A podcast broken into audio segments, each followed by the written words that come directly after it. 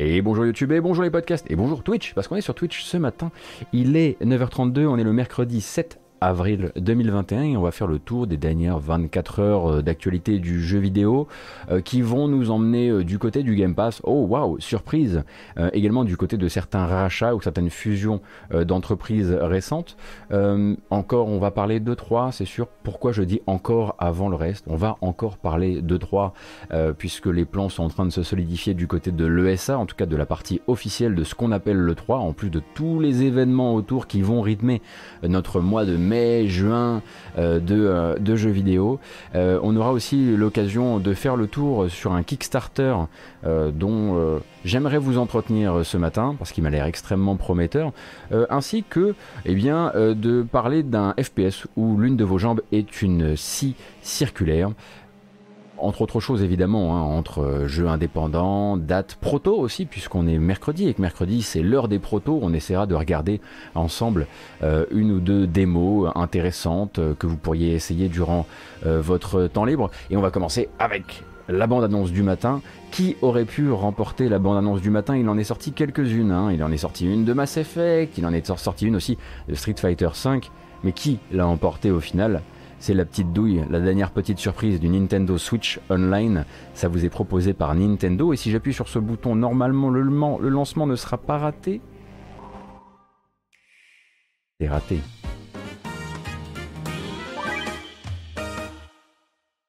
Compete against the pack in the online battle royale game Pac-Man 99. This game is available as a special offer for Nintendo Switch Online members.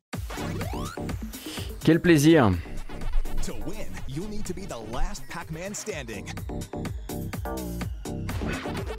If ghosts are closing in on you, grab a power pellet to chomp them.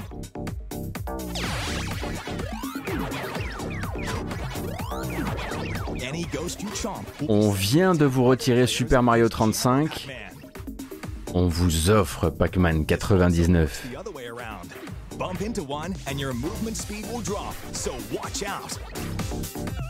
Nouveau Battle Royale, toujours développé par le studio derrière Tetris de Grandmaster. C'est le troisième, hein, troisième Battle Royale Nintendo. Il vous est proposé uniquement si vous êtes abonné au Nintendo Switch Online. Et effectivement, ça m'a l'air déclinable à l'infini cette affaire. Donc un Battle Royale à 99 joueurs, vous voyez les parties des autres hein, autour de vous. Et puis ensuite vous allez, en jouant bien, réussir à envoyer euh, plus de problèmes sur les parties des autres, leur envoyer des fions si vous voulez. Et ensuite, ben, il ne peut en rester qu'un évidemment et il faut viser le top 1.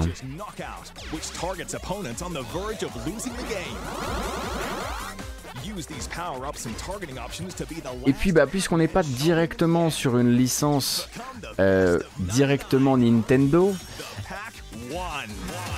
Pack One, il va y avoir une petite surprise.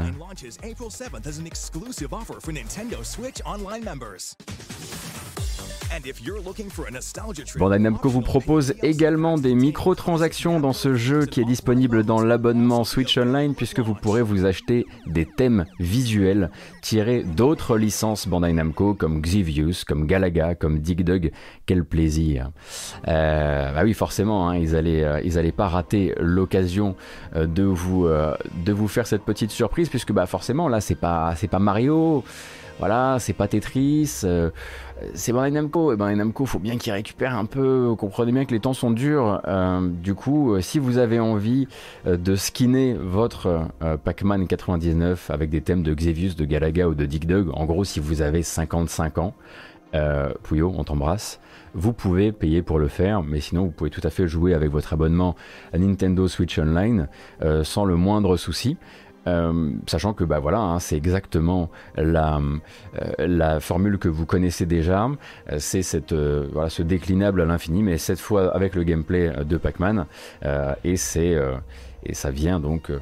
J'imagine que Tetris lui reste toujours à sa place. Je crois que ça, ça ne va pas bouger du tout. Et c'est disponible dès aujourd'hui. Donc on peut partir du principe que très probablement le Switch Online à terme ça va devenir comme ça bah, voilà, les jeunesses et Super NES que vous connaissez, hein, il, en arrive régulièrement dans le service. Alors, s'il pouvait y avoir un tout petit peu moins de jeux Jaleco et voilà. et également donc les services en ligne qui sont ce qu'ils sont, mais bon, qui, qui font parfois le boulot. Et puis ben, peut-être une espèce de dynastie de jeux Battle Royale du genre. En tout cas là c'est le troisième par le même studio. On imagine que maintenant là, le socle technique est installé et qu'ils vont essayer de le rentabiliser un maximum.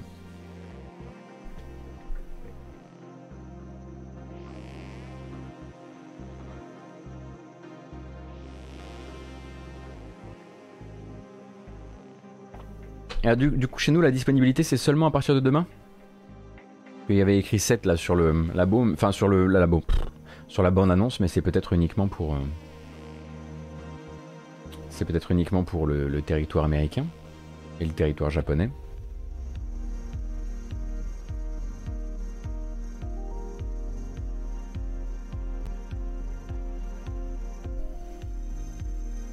C'est toujours Arika hein, qui développe euh, tout à fait euh, Emulsion.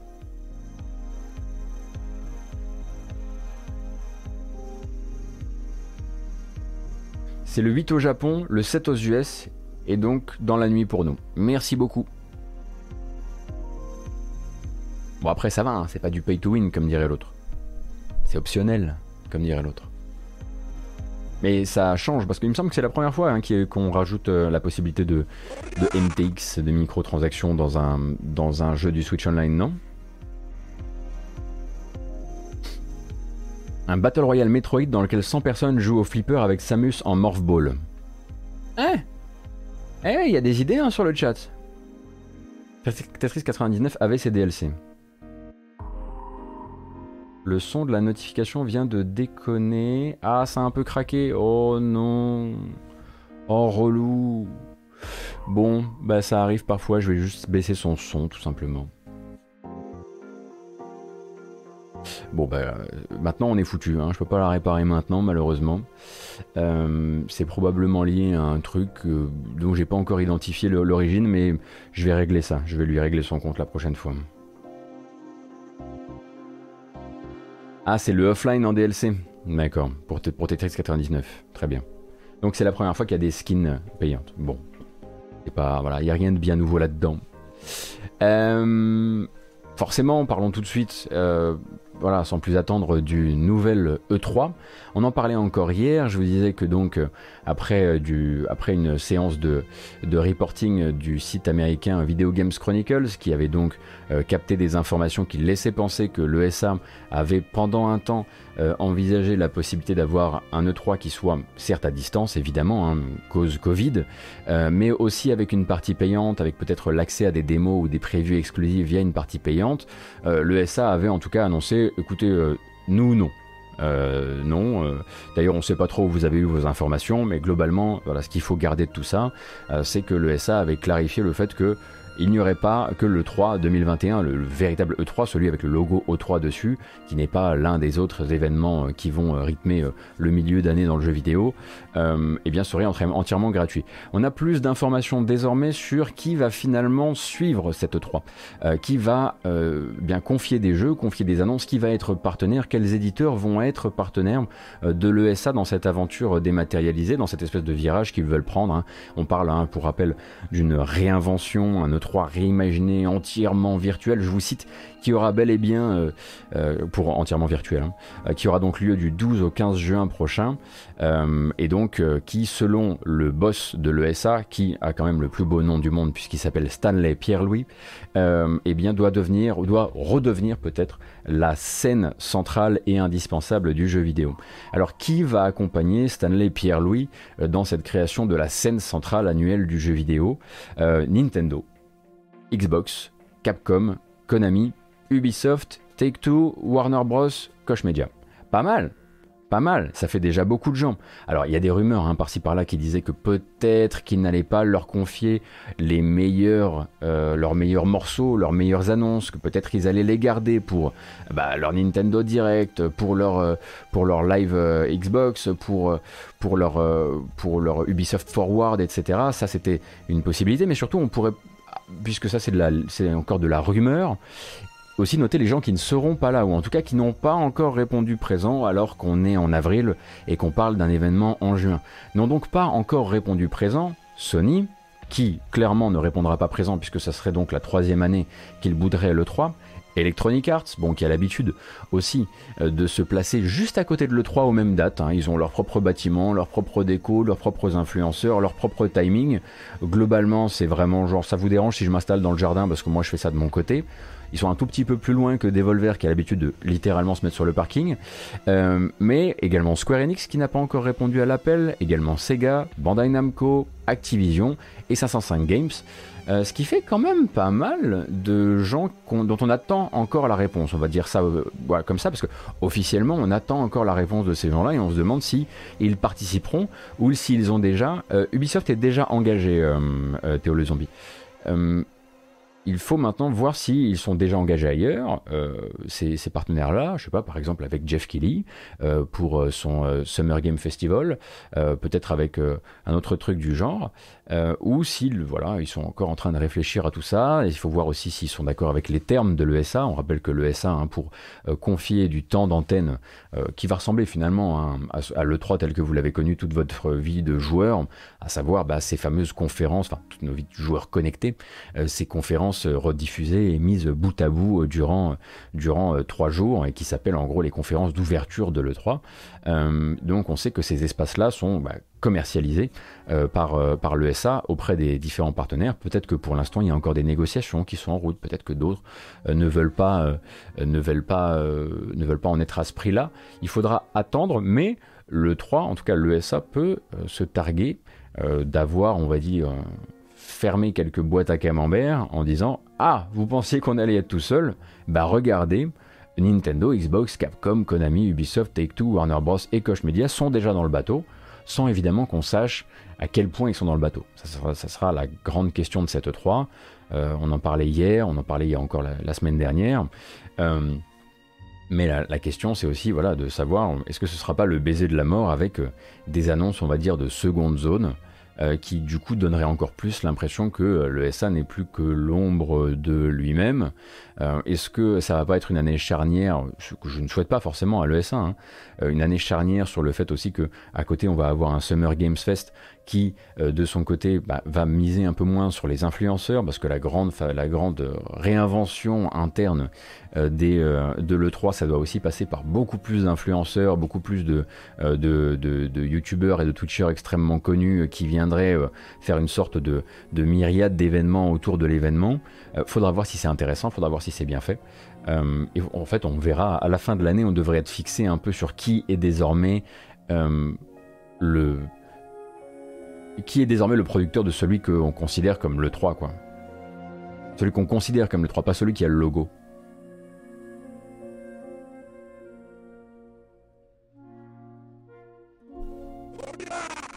Alors.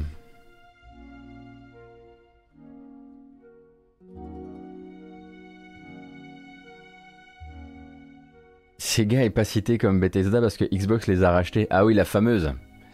Ouais, je vais vous laisser avec cette. théorie pour le moment. On la confirmera le jour où ça sera, où ça sera un truc. Hein. Oui, l'alerte bug Darkwinder. D'ailleurs, je suis à deux doigts de me dire que je vais la désactiver pour le moment.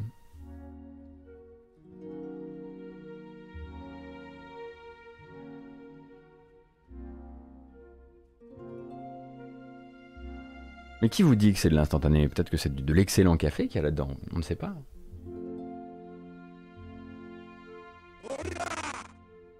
Kosuya, merci beaucoup euh, pour, ton, euh, pour ton Prime. Est-ce que vous entendez encore l'alerte et est-ce qu'elle est encore buggée?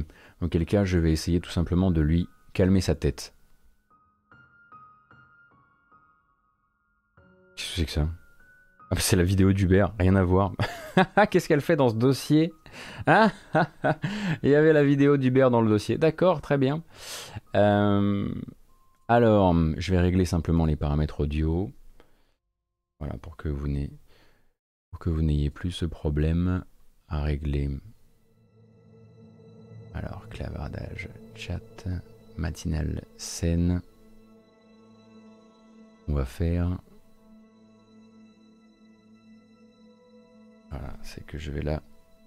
Drastiquement la calmer. Voilà, vous devriez être un peu moins embêté par, euh, par cette vilaine, euh, par cette vilaine alerte qui bug ce matin.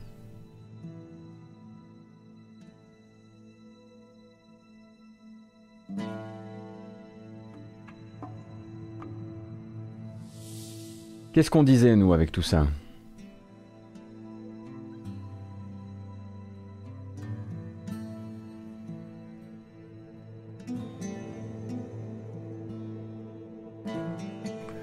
Façon, pour l'instant, il n'y a pas plus d'infos autour de ça, si ce n'est que ça a permis aussi euh, à l'ESA de redire un peu euh, son engagement dans un événement entièrement gratuit. Et encore, hein, si vous n'étiez pas là à la, à la machinelle d'hier, mais on se demande vraiment si si ça a toujours été prévu euh, ou si, voyant la réaction épidermique des gens, que je ne comprends pas complètement, je dois dire, euh, quand il a été question, quand la rumeur a été lancée euh, d'une partie payante euh, comme, comme les tickets payants à l'E3 ou, à la BlizzCon, mais avec l'accès à des jeux et à des, previews, Peut-être qu'en voyant cette euh, réaction-là, ils ont décidé de rétro-pédaler. On l'avait dit hier, hein, peut-être que c'était un, plan très très vieux euh, qui n'était plus du tout d'actualité. Mais voilà, maintenant, c'est affirmé, ce sera gratis pour tout le monde.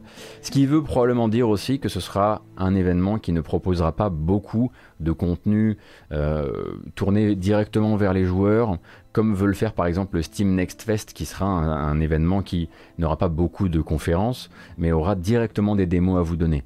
Là, à mon avis, on va être quand même sur quelque chose de très traditionnel, avec toujours cette espèce de barrière étanche entre, on va dire, eux et nous, où ils vont nous montrer des jeux, où ils vont nous donner des dates, mais je doute que ce soit via le canal de l'E3 qu'on puisse obtenir des démos. Peut-être qu'il y aura des démos qui seront proposées par certains trucs qui viennent du Summer Game Festival de, Jeff Kelly. Ça c'est une possibilité parce qu'on sait que Jeff Kelly est de plus en plus intéressé par le fait de faire vraiment descendre euh, rapidement la partie jouable vers les joueurs, euh, mais l'E3 n'a pas l'air d'être euh, intéressé par ça. J'ai loupé quelques épisodes. En fait, il y a combien d'events prévus? Oh Écoutez, ce que je vous propose, c'est de. On se redonne, on donne rendez-vous demain et j'essaie de vous faire un, état des lieux clair de où on en est pour le moment. D'accord?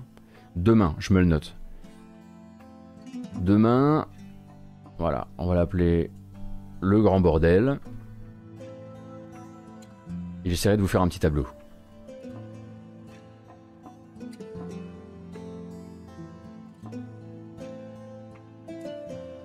Il n'était pas question de démo E3 sur GeForce Now. Bah, notre Cassim, ça c'était justement dans cette, euh, c'était justement dans cette, euh, dans cette optique euh, d'une partie payante. En tout cas, c'était dans les mêmes rumeurs que, que qu'avec le voilà le pass VIP premium quoi. Donc il faudra voir si c'est encore d'actualité maintenant que tout est gratuit. Peut-être qu'en fait ils ont rétro-pédalé, mais qu'ils ont aussi rétro-pédalé sur la partie démo parce que c'est pas les mêmes coûts.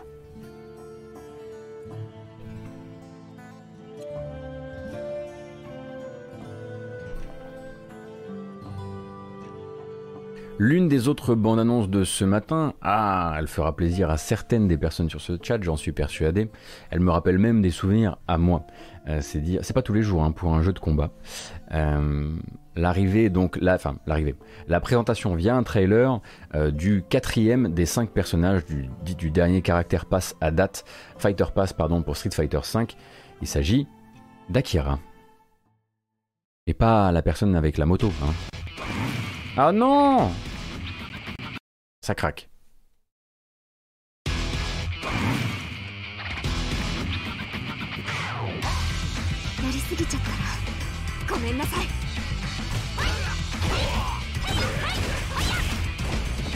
Akira, la bikeuse. Pas la moto de Kaneda dans Akira, mais la moto d'Akira dans Rival Schools.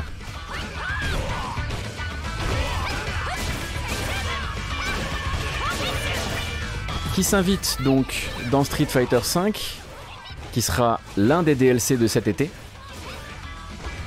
avec un moveset qui a l'air très orienté sur les combos aériens, ce qui devrait faire plaisir au moins à Von à défaut d'autre chose. Euh, et euh, pourquoi dans le stage de Sakura surtout? Ah bah, du coup, je voulais poser cette question. Vous. Il y a un petit euh, teaser à la fin du trailer que je vous ai euh, caché. Si vous êtes fan de Rival School, je vous laisserai le découvrir euh, de votre, de votre côté. bah du coup, en fait, je ne savais pas. Quoi, vous voulez vraiment qu'on, voulez vraiment que je vous montre la, toute fin? Il n'y a pas de problème, hein, je vous la montre, il n'y a pas de problème.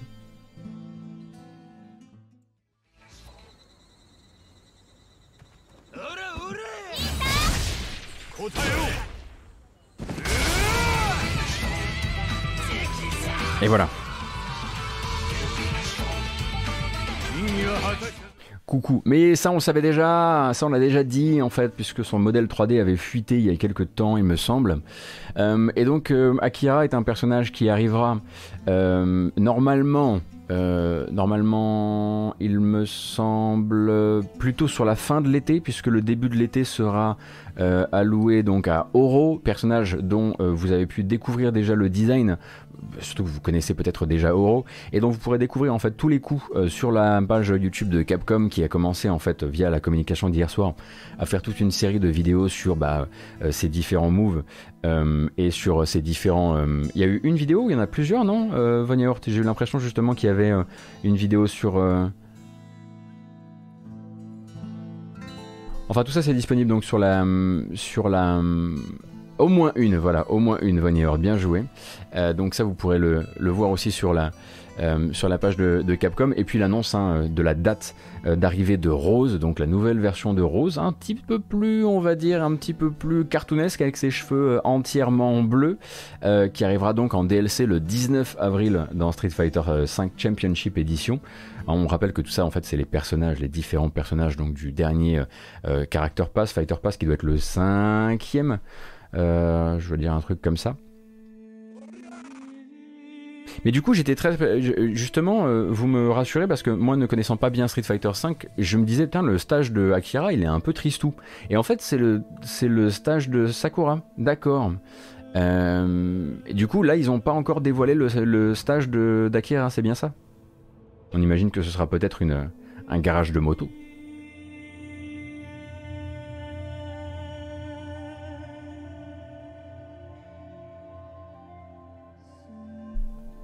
C'est le stage historique de Sakura dans Alpha 2 qui a été refait dans Street 5. D'accord.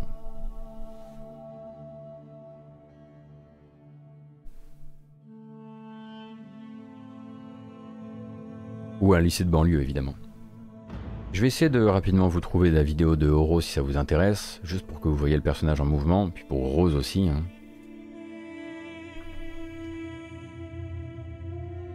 Tous les personnes n'ont pas leur stage. Oh. C'est tellement triste. Alors, va pour Oro.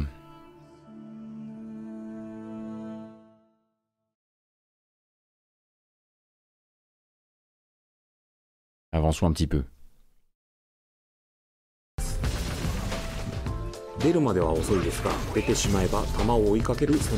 Particulièrement terrifiant le personnage hein, quand même.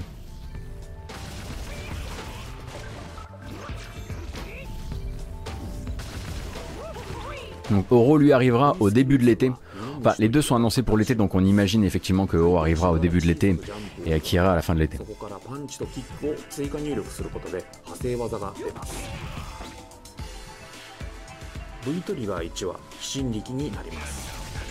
Oui, effectivement, maintenant les demi-mines ont l'air fonctionnelles.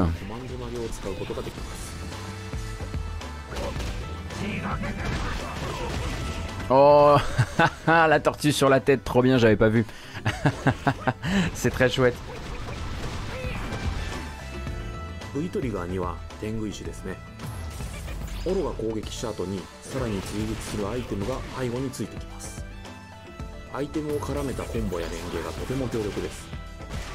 Et tant qu'on y est, bah, vous pourrez aussi voir Oro un peu euh, rose en mouvement. Et donc là, cette version, on le disait, beaucoup plus euh, à l'ancienne, très colorée de rose.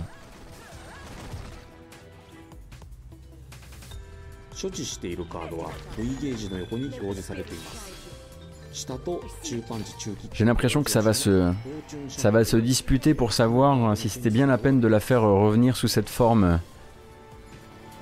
C'est vrai qu'on dirait un perso de KOF perso de KOF 14. C'est vrai qu'elle a pas l'air soumise aux mêmes éclairages. Je pense que c'est encore un work in progress hein, parce que vraiment c'est vraiment pas les mêmes ombrages et les mêmes éclairages que, que sur Ryu là. プアークの出現位置は画面の後方相手の真後ろ相手の後ろ斜め上の3箇所となります。このワープはほぼ全ての必殺技からキャンセル発動できさらに空中でも発動することができます。Enfin ça va quand même faire revenir Pipo sur, sur Street et ça c'est déjà un... C'est déjà un événement. ソウルスパークと一緒に攻め込んだり C'est vrai, c'est vrai, Pingolin, tu as raison. Rose, elle est magique, la lumière ne fonctionne pas pareil avec elle. Allez, d'accord, ça passe. On garde cette excuse.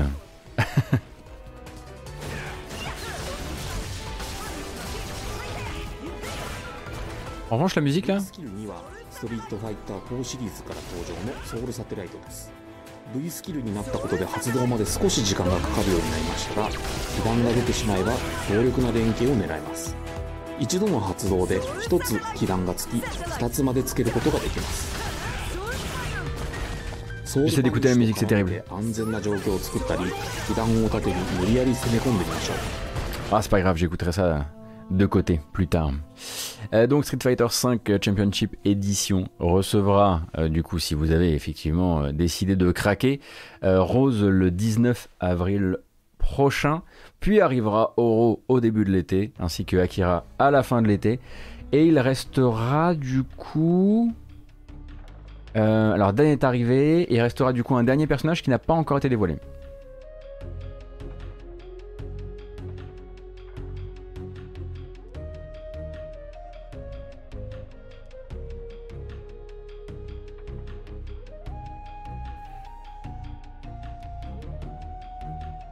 Et après, et après, adieu Street 5 Carrément Vivement Street 6 Mais d'ailleurs, c'est quoi un petit peu. Hum, je suis très curieux, euh, vraiment, parce que vous savez que c'est un univers où je suis.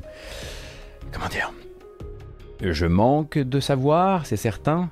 Hum, les attentes de la communauté de Street Fighter, c'est une annonce de Street 6 pour quand?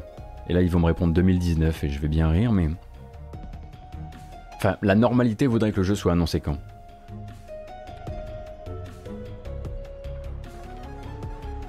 Euh, non, Ekin, justement, euh, Eleven est un personnage bonus. Euh, Eleven n'est pas le cinquième personnage du Fighter Pass. Eleven est encore. Et c'est un truc a à côté.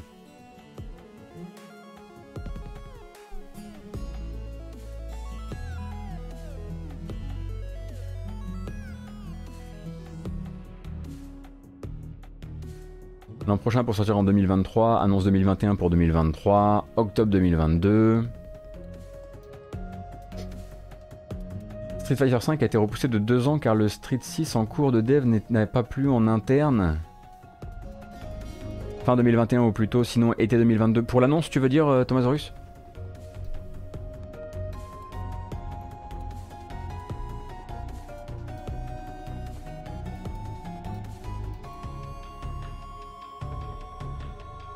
Oui, c'est vrai, euh, Calamari, que le stage de, de Sakura effectivement créer la, la, liaison, euh, créer la liaison avec Rival School.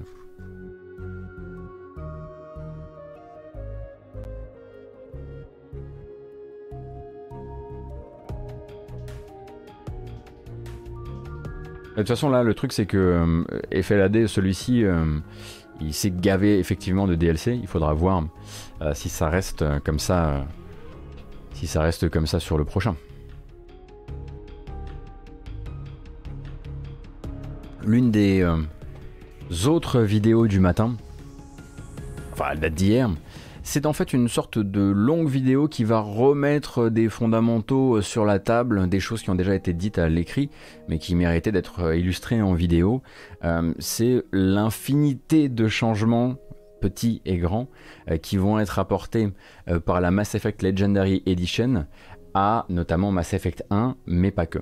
Donc dans une longue vidéo de 11 minutes, euh, qui est sortie euh, sur euh, IGN, on a l'occasion de découvrir ce qui va changer dans Mass Effect Legendary Edition, qui attend toujours euh, sa sortie pour le 14 mai prochain sur PC et console. quand je dis PC et console, évidemment, je ne parle pas de la Switch. En tout cas, je ne crois pas. Euh, et donc, dans ces 11 minutes, on va voir, évidemment, euh, de l'amélioration du visuel, ce qui est pas plus mal hein, pour Mass Effect premier du nom, qui est un jeu éminemment flou quand même. et à côté de ça, des, des, changements liés au gameplay, des choses qui avaient déjà été annoncées, notamment au gameplay de Mass Effect 1, au gameplay aussi du Mako, toute une série de choses comme ça qui vont permettre de savoir un petit peu dans quoi on met les pieds, sachant que bon, bah, voilà, un tout ne va pas être, faut pas s'imaginer que Mass Effect on va faire un petit rappel pour les gens qui n'auraient pas suivi. Mass Effect Legendary Edition ne va pas prendre Mass Effect 1 euh, et le passer à la moulinette du moteur de, euh, de Mass Effect 3 par exemple. C'est pas comme le, récent remake de Mafia 1. Il faut bien partir du principe que euh, par le truchement de nouveaux éclairages, par des nouvelles textures calculées par Deep Learning et plein d'autres choses, on va restaurer Mass Effect 1, restaurer aussi un peu son gameplay dans les coins, mais c'est pas un gros remake. Hein.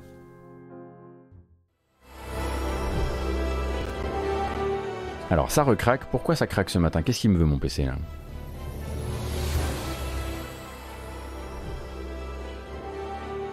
Alors donc là vous allez avoir toute une série de, petits, euh, de petites présentations. Donc voilà, l'original à gauche, euh, le la Legendary Edition à droite, euh, on a vu très rapidement un passage dans les euh, ascenseurs. Sachez que les temps de chargement dans les ascenseurs ne sont donc, plus nécessaires et vous aurez donc l'occasion et la possibilité de zapper les, longueurs de chargement ou de rester dans les ascenseurs pour profiter des dialogues qu'il pouvait y avoir. Euh, donc là, on voit aussi des changements de gameplay assez clairs, notamment en termes de placement de la caméra durant les parties, durant les parties en, ah oui, quand même. En, vue TPS, enfin toutes les, parties d'action TPS, pardon, euh, on sait que va être retravaillé le système de couverture. Euh, mais surtout le Mako. Euh, donc le Mako devrait à terme vous promettre déjà des contrôles auxquels on peut faire confiance. donc un Mako avec une physique plus réaliste, plus naturel, euh, avec également des phases de tir, parce qu'il y a malheureusement des phases de tir en Mako dans Mass Effect, euh, que vous, qui, où le véhicule va tirer au bon endroit, enfin, il, fallait avoir connu Mass Effect 1 pour voir en fait ce que c'est que de viser avec vraiment un réticule et d'avoir le laser du Mako qui tire ailleurs. Donc désormais, il va tirer au bon endroit euh, et il y aura plus non plus de moments de insta kill, c'est-à-dire qu'il y avait des moments où si vous mettiez une des roues du Mako dans une flaque de lave, eh bien, euh, c'était directement game over, obligé de retourner à la dernière sauvegarde. Donc ça, ça a été retiré aussi. Désormais, le Mako a une barre de vie. Euh, on voit durant ces phases-là de présentation des différences sur la partie TPS le jeu, comme il l'avait annoncé auparavant, va vous proposer déjà une meilleure gestion euh, de, la, de la, du système de couverture et surtout va mettre le gameplay de Mass Effect 1 au carré avec celui de Mass Effect 2 et Mass Effect 3, à savoir, en gros, si vous vous souvenez peut-être dans Mass Effect 1, vous aviez votre prise en main des contrôles, selon l'arme que vous utilisiez, était définie aussi par votre fiche de personnage. Par exemple, si votre personnage n'était pas bon avec un sniper, c'était hyper hyper désagréable de jouer sniper. Vous aviez pas une bonne visée, euh, vous aviez un temps de recharge qui pouvait être extrêmement long, et en fait ça ça a été lissé pour aller plus sur la partie action de Mass Effect 2 et 3, c'est-à-dire que que vous soyez euh, bon ou non avec une arme, vous pouvez l'utiliser et vous pouvez l'utiliser correctement, votre visée on va dire fait foi. D'ailleurs ils ont essayé hein, de remettre aussi en, place euh, un système de headshot qui fonctionne, qui fait des vrais dégâts, puisque dans Mass Effect 1 si vous mettez des headshots ça fait à peine un petit bonus de dégâts, maintenant ça fera des vrais headshots qui font vraiment du gros, euh, dommage. Alors effectivement hein, vous voyez il y a plein de gens hein, que ça, ça emmerde un peu de voir le lissage de la partie action de Mass Effect 1 au profit de quelque chose qui respecte en gros euh, ce qu'il passe, ce qu'il se passe dans les mains du joueur plutôt que ce qu'il se passe sur sa fiche de personnage. Euh, mais je pense qu'effectivement, pour l'offrir à un nouveau public, il fallait peut-être en passer par là pour cette euh, Legendary Edition. Les interfaces aussi vont être unifiées entre les différents jeux, ainsi que l'interface de création du personnage. Si vous avez fait si vous avez fait le, les, jeux originaux, vous savez que le personnage que vous aviez créé dans Mass Effect 1, euh, avec l'évolution du moteur, n'avait plus forcément le même visage si vous avez décidé de le garder de sauvegarde en sauvegarde jusque dans Mass Effect 3. Maintenant, en fait, ça va être le moteur euh, de création de personnage de Mass Effect 3 qui est utilisé partout. Et du coup, vous allez avoir, voilà, vous allez garder votre visage. Il va pas se, il va pas partir en déliquescence euh, d'épisode en épisode. Ce qui est plutôt une bonne nouvelle.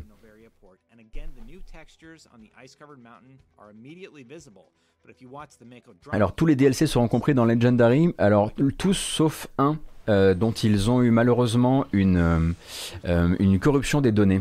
Alors je ne sais plus lequel c'est, qui ne pourra pas être dans la, dans la Legendary.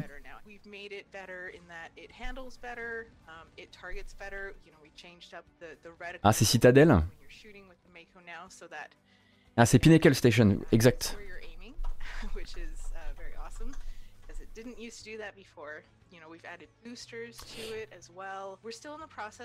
J'ai très très hâte à moi de m'y remettre. Euh, mais du coup, effectivement, du coup, alors ça, voilà, ça c'est des moments effectivement de Mako, euh, voilà, qui ne nous avaient pas manqué, mais qui désormais devraient être au moins pas désagréables puisqu'on tire au bon endroit. On sait aussi que le système de karma de Mass Effect 2 va être légèrement euh, rééquilibré. et on rappelle hein, que l'arrivée de cette Legendary Edition ne comprendra pas le mode multijoueur du euh, le mode multijoueur de Mass Effect 3, hein, qui n'est pas, euh, qui ne fait pas partie du, du package, qui reste où il est, à savoir, bon bah voilà, dans les limbes qu'on imagine. Jean Tram, est-ce que les anciens disparaîtront des stores? Je ne crois pas que ce soit dans l'objectif d'Electronic Arts, mais on n'est jamais à l'abri, malheureusement.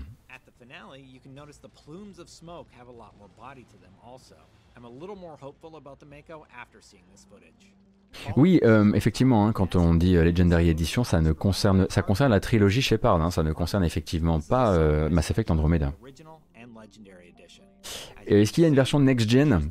Non, pour l'instant, c'est pas annoncé comme un jeu next-gen. De toute façon, c'est d'abord des jeux qui, ont été mis en développement pour pour Xbox One, euh, PS4 et, PC, euh, on imagine qu'ils auraient bien du mal à vendre des vrais avantages next-gen. Alors voilà, là il vous faut un petit peu... Voilà, regardez-moi tout ce temps gagné, alors qu'avant on était encore dans les ascenseurs.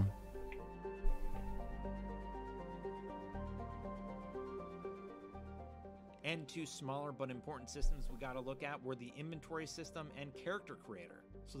Donc vous avez une, voilà, vous avez largement de quoi faire. Vous pourrez aussi avoir voilà, une présentation un peu plus claire de euh, voilà des nouveaux éclairages, euh, des nouvelles, de la nouvelle gestion de la lumière, de la nouvelle donc euh, utilisation bah, de d'upscaling de de textures par IA, un petit peu comme le Moguri mode si vous voulez pour FF9, qui a permis en fait aux, artistes de bah, de gagner du temps et d'obtenir des résultats dont ils sont extrêmement contents. Alors le truc qu'il faudra évidemment surveiller avec cette Legendary Edition, c'est qu'on a déjà pu voir dans cette vidéo et dans des captures avant ça que au passage, dans le passage de cette restauration, on avait des morceaux de direction artistique qui avaient changé. Notamment, euh, notamment des, ambiances de couleurs dans, certaines planètes qui étaient plus du tout les mêmes, des trucs qui faisaient peut-être un petit peu trop euh, qui était un petit peu trop, euh, comment dire, euh, désuet, qu'on a fini par changer. Voilà, la planète était trop rose, alors on a fait une planète un petit peu plus éclairage solaire. Il faudra voir si on ne perd pas ce côté un peu aussi, bah, le côté un peu sci-fi suranné d'il y a, a 10-15 ans, quoi. Enfin, 12 ans en l'occurrence. Donc vous avez toute la vidéo hein, disponible chez IGN. Euh, si vous voulez regarder absolument tous les détails, bien écouter ce que vous racontent les différents membres de l'équipe. Ça sort le 14 mai prochain.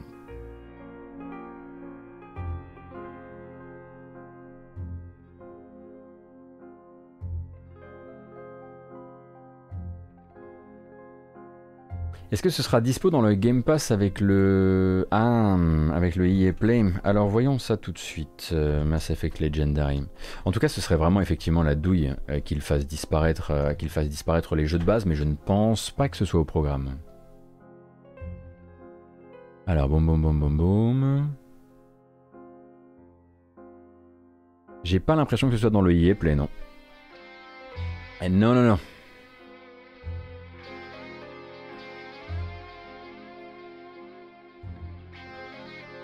Je pense qu'ils vont d'abord se faire des bonnes petites ventes dessus, dont très probablement la mienne.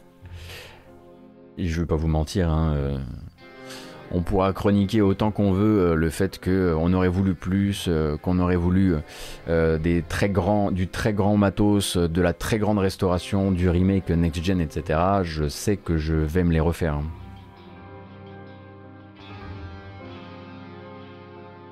Euh, pas encore Alpha. On en parlera en fin de, en fin de news.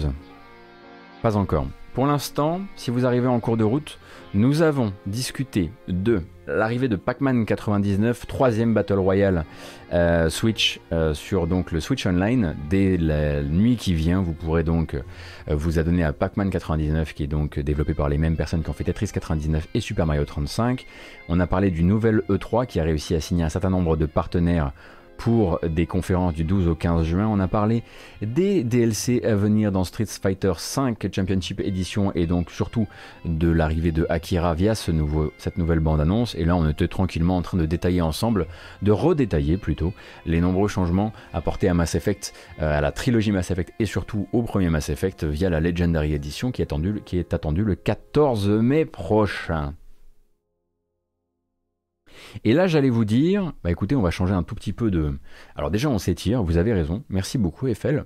Alors étirez-vous chez vous aussi, hein, parce que le télétravail, les marmots, en plus de ça, c'est pas forcément bon, bon, et il faut bien que vous restiez un peu en forme quand même. Je veux pas avoir euh, vos, vos soucis divers sur la conscience. En plus, là, on s'écoute du remix de Super Meat Boy par C418. Ça ne peut être qu'une bonne matinée. Donc, euh, on se dirige rapidement vers une petite euh, annonce. C'est même pas une annonce en fait. Calypso Media aurait pu peut-être vouloir garder son, timing d'annonce, mais le gouvernement allemand en a décidé autrement, euh, puisque donc le ministère allemand, le ministère fédéral allemand des transports et du numérique. Alors, déjà, première nouvelle. Moi, j'apprends quelque chose. Hein, je savais pas que c'était des ministères qui étaient rapprochés.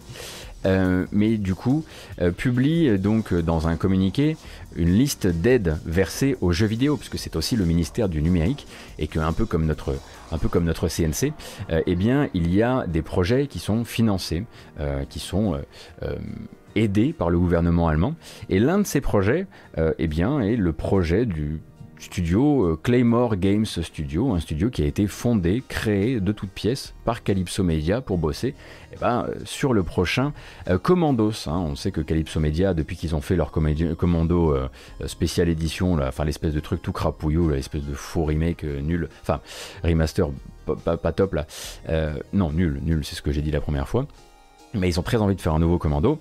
ils ne le feront pas avec Mimimi, qui sont les développeurs. Qui sont les développeurs de Shadow Tactics et de Desperados 3. Ils ont monté un studio pour le faire de leur côté. Euh, et euh, par euh, cette communication du gouvernement allemand, eh bien, on apprend le nom de ce commandos qui va faire, qui va donc venir suivre le dernier commandos qui était de la tactique, de la stratégie tactique. C'était donc Destination Berlin, le 3, et c'était en 2005, 2006, 2007, 2006. Euh, et quelle surprise, quelle incroyable originalité euh, de nomenclature. Le prochain commando s'appellera Commandos Origins. Tout à fait. Waouh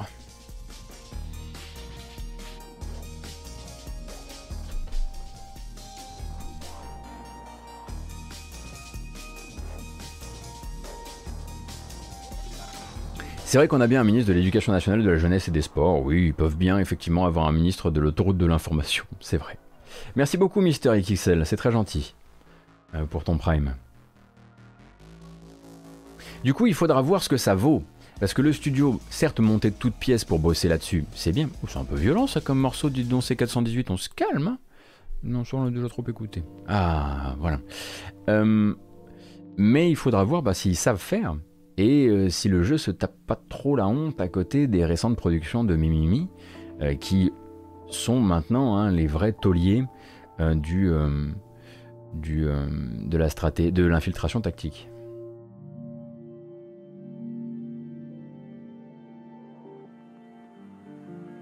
Est-ce que Bamboche Time Devrions-nous Devrions-nous attendre? Est-ce qu'on est gourmand ou est-ce qu'on est réaliste? Moi, je pense qu'on peut rester encore un petit peu gourmand.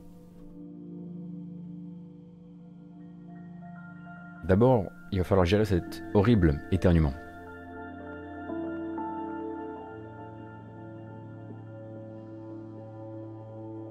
Tu oublies Firaxis, Naden, pour l'infiltration tactique?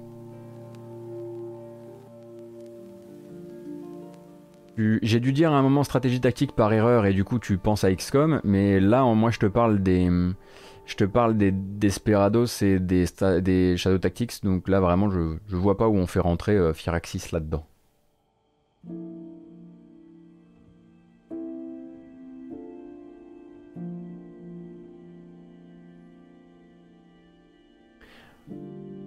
Je vous propose un petit tour par un Kickstarter. Ça fait quelques jours maintenant, quelques semaines, que je vois s'enchaîner euh, toutes sortes de petites, euh, de, petites captures d'écran à propos du jeu, des gifs, euh, des, des, captures de gameplay, et que j'attends désespérément que le jeu se lance avec son Kickstarter pour qu'on puisse regarder ensemble sa très très chouette bande-annonce, bande-annonce de 45 secondes, hein, il va falloir s'accrocher. Rassurez-vous, il n'a pas besoin de vous, manifestement, il n'a pas besoin de vos sous euh, pour s'en sortir, puisque en une nuit, Unbeatable a déjà fait 48 000 dollars sur les 55 000 qu'il espérait faire. Unbeatable, c'est ça.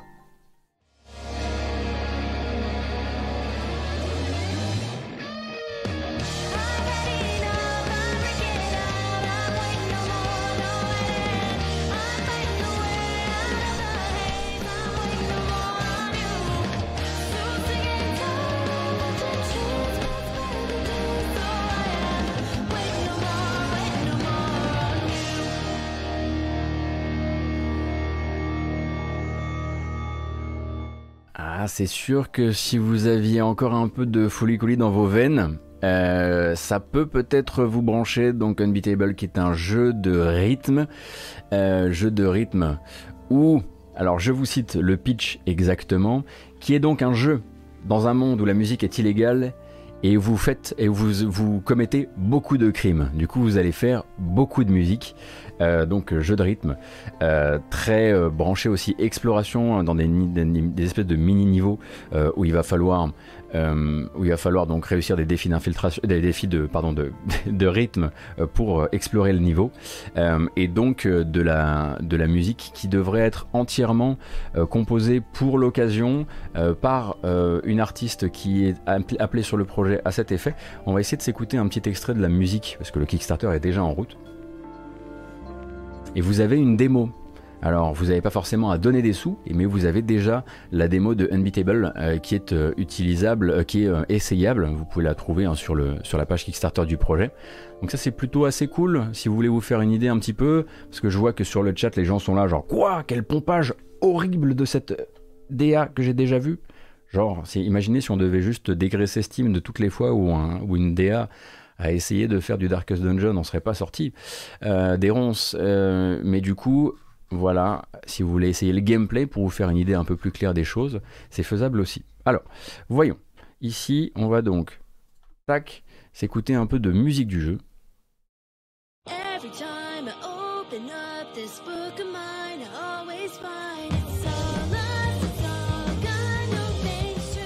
Bon, il y a un petit côté euh, Scott Pilgrim, quoi.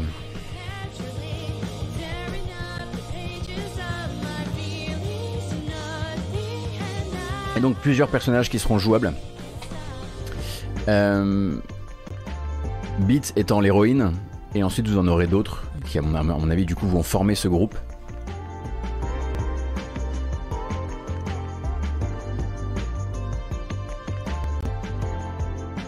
Ah, désolé si ça craque un petit peu.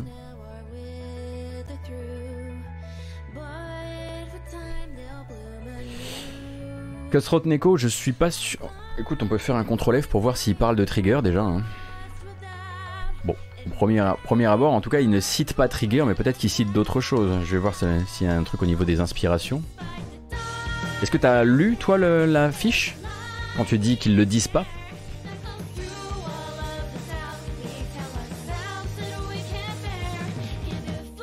Après, ils ont encore l'occasion de le citer. Hein.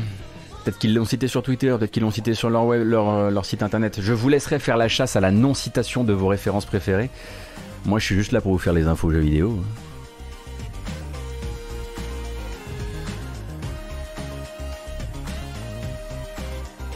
Donc voilà, c'est un petit peu ce genre de musique que vous allez avoir dans le jeu, sachant que vous aurez a priori également des B-sides euh, qui, devraient être, euh, être géré par, une autre, par une autre entité musicale. Donc vous voyez FLCL, d'autres voient Trigger, chacun voit midi à sa porte. De toute façon c'est un studio américain, hein. quoi qu'il arrive.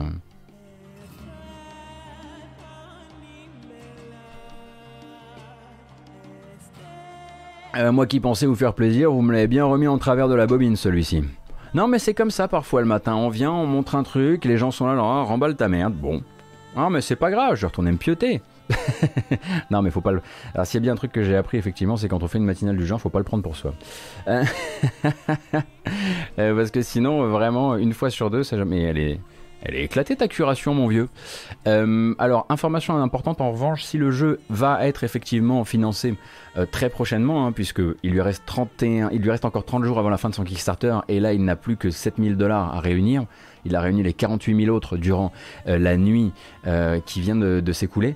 La, la date de livraison, en revanche, est annoncée à très tard. Et quand je dis très tard, c'est un jeu qui est prévu pour 2023, décembre 2023. Donc on a le temps quand même. Ils, auraient le temps, ils auront le temps de citer Trigger d'ici là. du coup. Closer, merci beaucoup euh, pour le gift.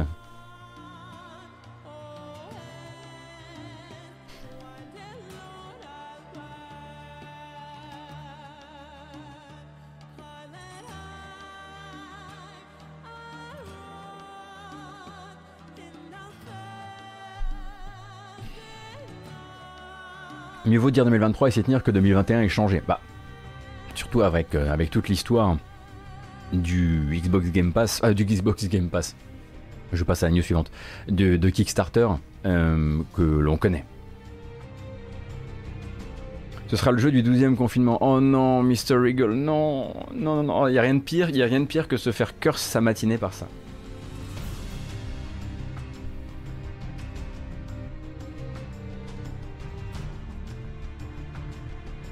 Et justement, on allait parler du Game Pass et des arrivées prochaines dans le service de Microsoft.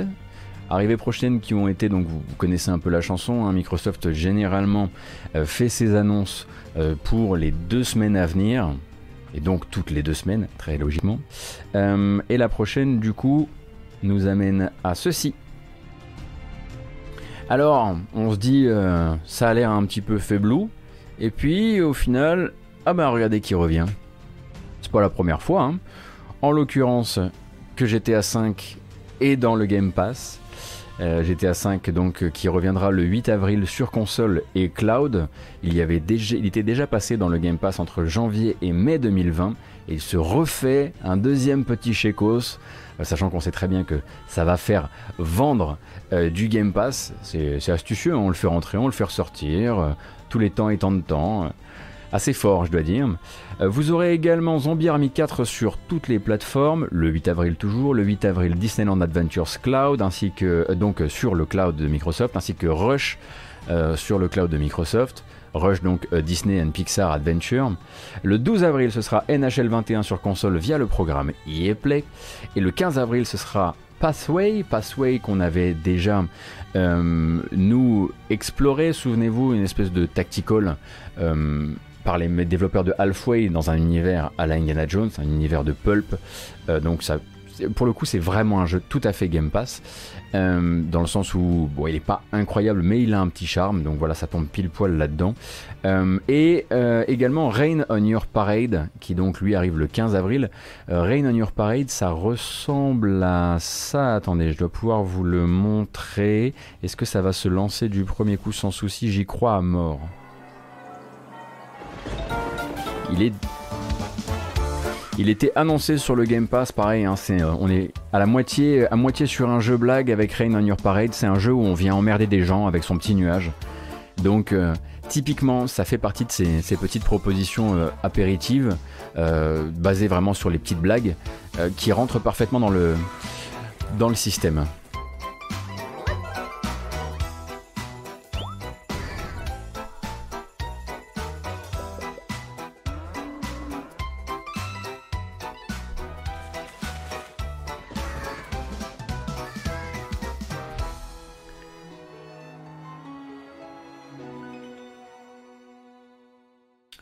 Parade, donc par Unbound Creations.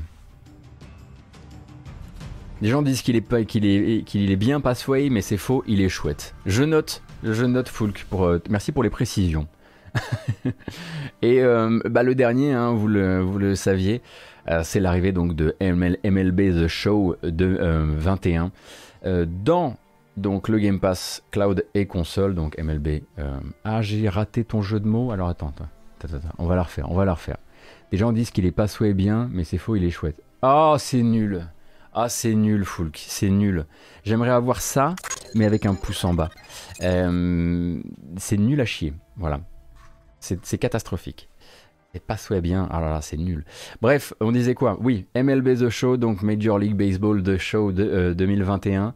Euh, euh, donc, développé par Sony, et pourtant quand même disponible sur, on en parlait lundi, euh, disponible sur le Game Pass de Microsoft grâce à une petite douille que euh, la MLB a mise à Sony en scred, euh, qui fait que le jeu pour que Sony continue à pouvoir le développer, il devait devenir donc un jeu multiplateforme. Ça, Sony était au courant. En revanche, Sony n'était pas forcément au courant que euh, ils allaient, euh, la MLB et Microsoft, négocier une petite présence en Day One sur le Game Pass Cloud et console. Euh, d'ailleurs, hier, Sony a repris la parole de manière très officielle pour dire au fait, si le jeu est multiplateforme, c'est pas notre faute, c'est la MLB qui l'a exigé. parce qu'ils ils, ils, comprennent bien qu'ils sont en train pas de se taper la honte, mais en tout cas, ils n'ont pas forcément euh, un rôle très enviable dans cette histoire d'un point de vue médiatique, et ils vont avoir besoin plus d'une fois de le redire.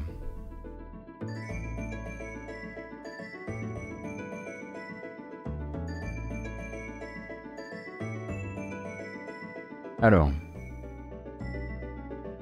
Bon, c'est rassurant de se dire que. que Fulk n'a plus son épée de. de modérateur.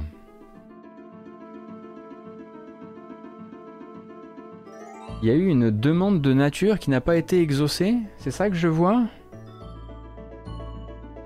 Poule passe en route vers la nature. Donc une, une fournée euh, Game Pass euh, qui n'est euh, pas particulièrement brillante. C'est pas la plus incroyable. On sent le petit ventre mou entre deux entre deux périodes. Donc là, effectivement, sur euh, ces deux semaines-là, euh, quand, on, voilà, quand ta plus grosse cartouche, c'est un jeu qui est déjà passé par le Game Pass, fut-il Grand Theft Auto 5, on pourrait effectivement attendre mieux. Après, on rappelle donc hein, que Rain on Your Parade, c'est un jeu qui, faisait, qui était une sortie indé Day One sur le Game Pass depuis, depuis très longtemps. mais on attendra du coup l'annonce des, des, des deux semaines suivantes. C'est pas grave, ça arrive parfois.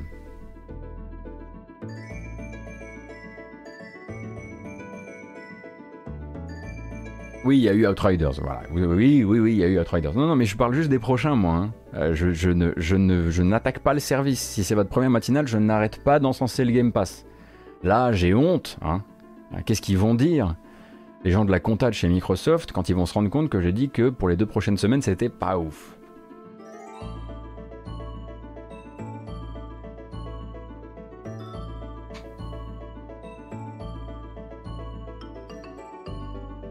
Passage, parce que je peux pas aller, on peut pas laisser le sujet comme ça, parce que sinon ça, va, ça va se voir. Il faut bien que voilà. Microsoft annonce donc euh, l'arrivée pour 50 jeux de leur catalogue Game Pass X Cloud. Donc on rappelle que le Game Pass X Cloud vous permet notamment de jouer au jeu du bouquet xCloud via un dispositif Android, et euh, eh bien pour 50 jeux, euh, du, pour 50 jeux du, du, catalogue, vous allez avoir dès à présent des contrôles tactiles.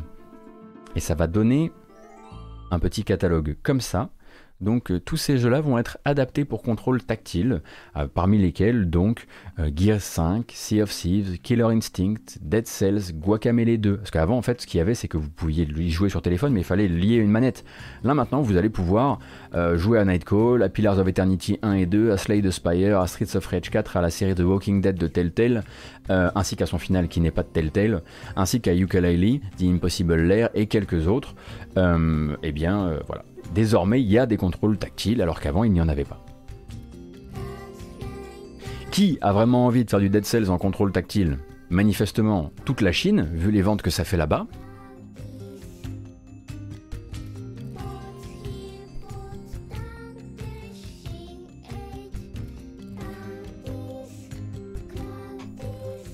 SER4 en tactile, d'accord, mais en mode facile uniquement. hein. Et jamais je dépasse le, le rang F. Il n'y a pas de rang F, je crois.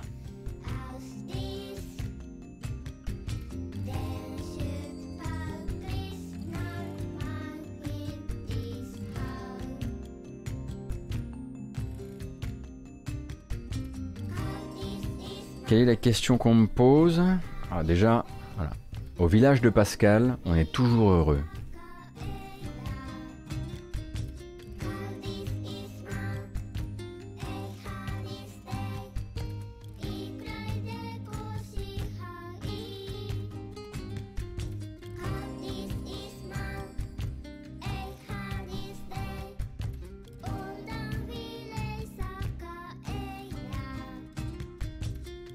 Sinon, en effet, Xcloud PC, no news. Euh, c'est censé être la prochaine grosse info hein, du côté de chez eux.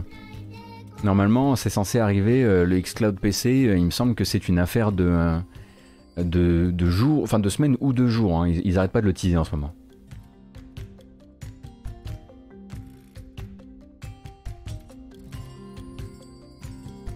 Des nouveautés sur le GeForce Now, chez Maca, euh, j'ai pas reçu de communication à propos de nouveaux jeux qui sont entrés. En revanche, le, jeu est sorti de sa période de bêta et donc euh, le jeu, le service est sorti de sa période de bêta et du coup maintenant les prix, si tu n'étais pas abonné, euh, ont doublé. En revanche, si tu es abonné en Founders Edition, tu restes, avec tes prix d'avant. Mais il y a des, sorties très régulières, hein, GeForce Now. C'est juste qu'on les, les chronique pas toujours, toujours.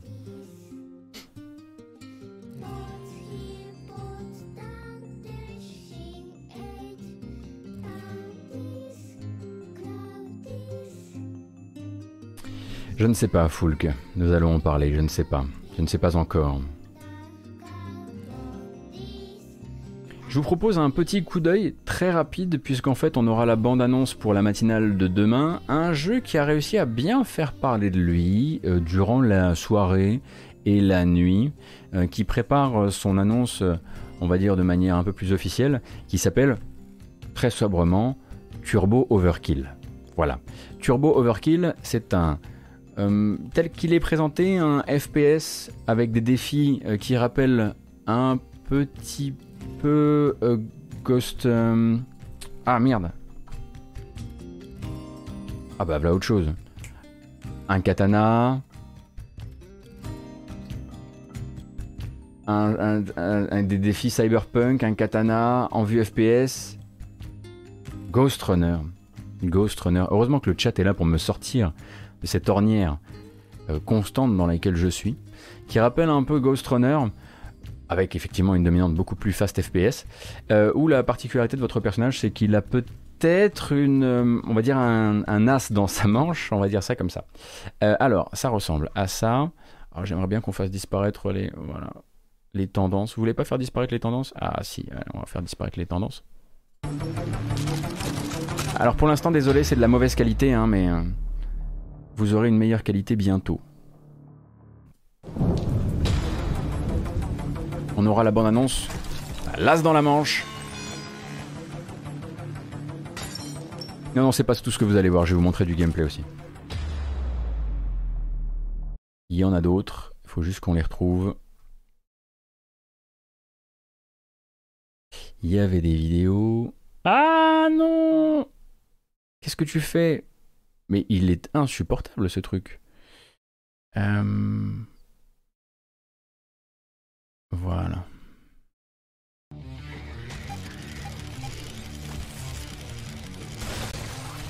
Donc ça c'est un flingue à réduire les ennemis en poussière de sang, on l'imagine?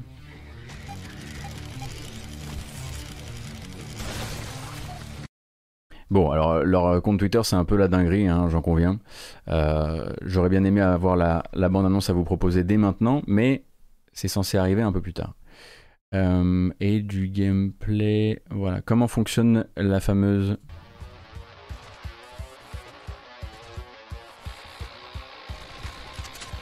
Donc là, on va pouvoir prendre de l'accélération avec la jambe ci. Et j'ai bien envie de voir ce que ça donnera du coup en bande-annonce.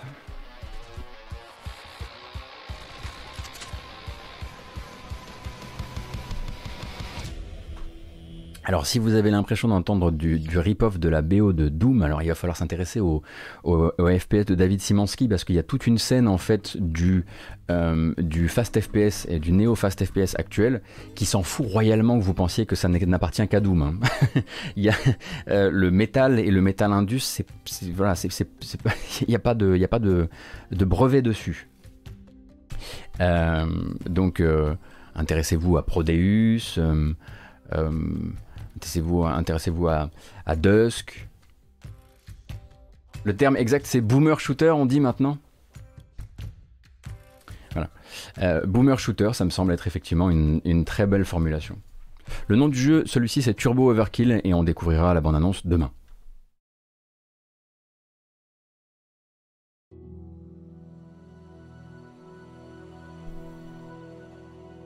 Si, Mick Gordon a effectivement il a racheté les droits du Metal Indus et il va, en fait le, il va faire comme Nintendo avec Mario en fait, il va le tuer. Et à la place, il va faire du, euh, du métal musette et ce sera dans Atomic Heart du coup. Donc on n'a plus le droit en fait de faire du métal.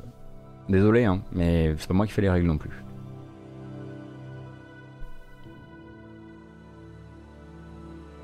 N'empêche que dans Atomic Heart, j'ai vraiment l'impression qu'il va faire du métal musette, hein, mais euh, on, va avoir le temps de, de voir ça en mouvement euh, bientôt.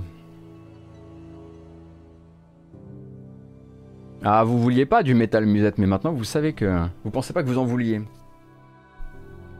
Si c'est vrai, c'est très grave. Euh, alors, on a un petit passage, un petit peu business avec des rachats, etc. Bon, on en avait parlé en fait en janvier.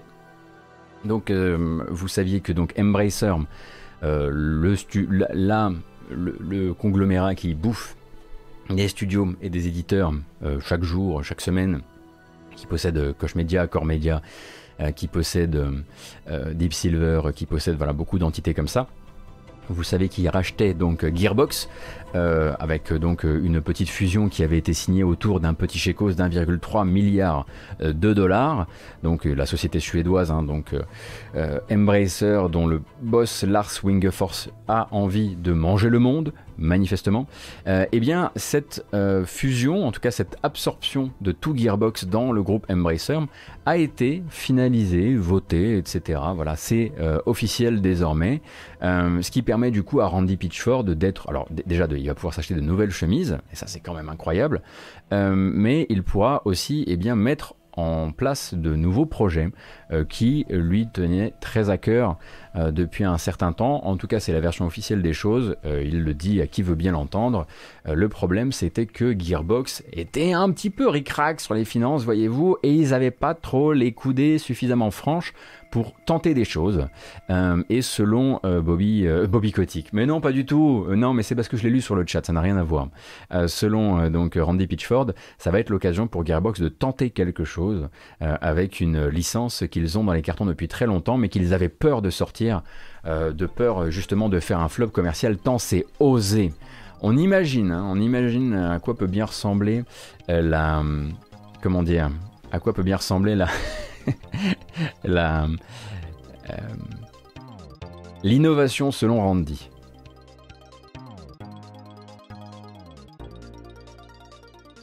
Et du côté donc de Embracer, on le savait, le but c'est aussi de disposer du portefeuille euh, euh, de, licences de Gearbox et de dire ok demain pendant que Gearbox est sur son nouveau projet euh, incroyablement osé eh bien nous on pourrait peut-être faire d'autres jeux qui, appartiennent, qui appartenaient avant à Gearbox mais avec d'autres studios. Demain un nouveau truc dans, un, dans l'univers de, de, Borderlands. Déjà s'ils pouvaient déjà finir s'il pouvait finir Homeworld 3, ce serait pas mal, hein, déjà, qui laisse peut-être les, développeurs de Homeworld 3 travailler correctement. Mais pour vous donner un peu une idée des choses, Embracer, c'est désormais donc 240 franchises dans son portefeuille, ou en tout cas dans son grenier, hein, parce qu'il n'y en a pas beaucoup, il n'y en a pas 240 qui sont, qui sont actives, vous en doutez bien, ainsi que 7000 employés répartis dans le monde. Ça fait quand même une belle... Euh, ça va, quoi. Ça a l'air d'aller pour le bon Lars.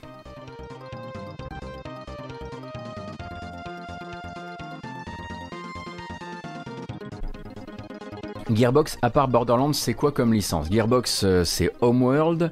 Euh, Gearbox, euh, c'est... Hmm, on va, on va regarder ça ensemble. Ouais, bon, Colonial Marines, bon.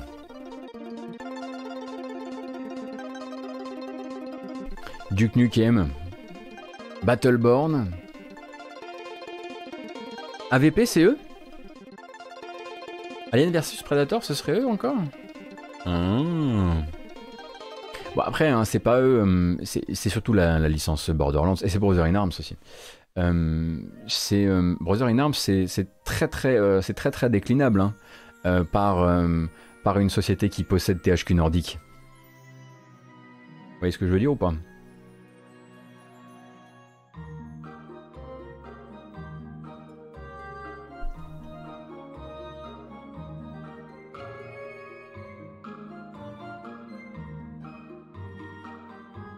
Euh, oui, Stabilo Bof, on, y arrive doucement là.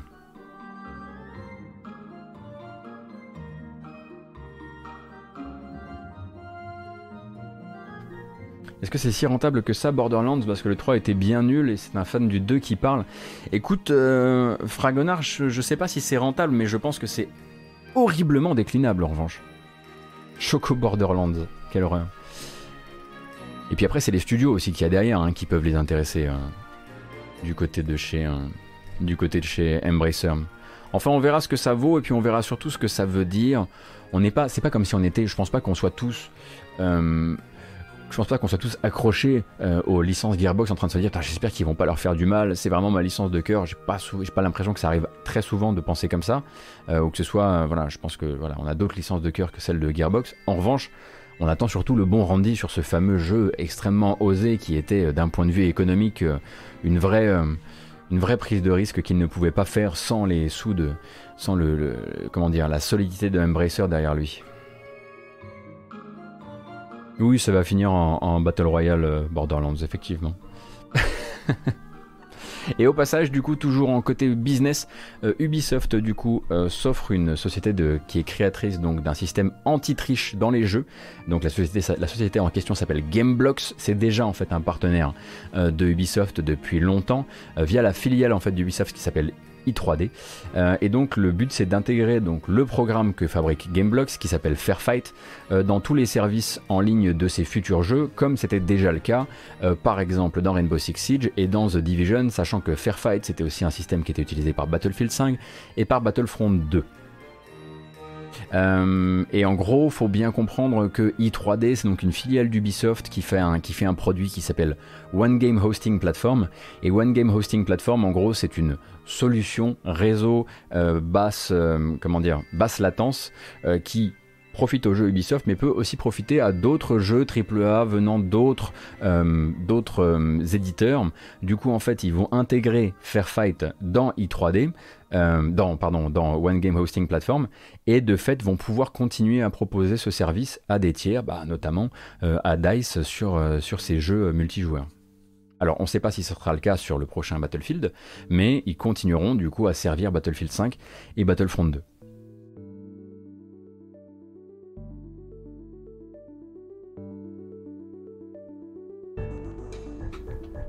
Super, de nouveaux ralentissements et crash à venir. Belaïk 91, tu dis ça par rapport à quoi? T'es sûr que tu ne confonds pas anti-triche et anti-piratage?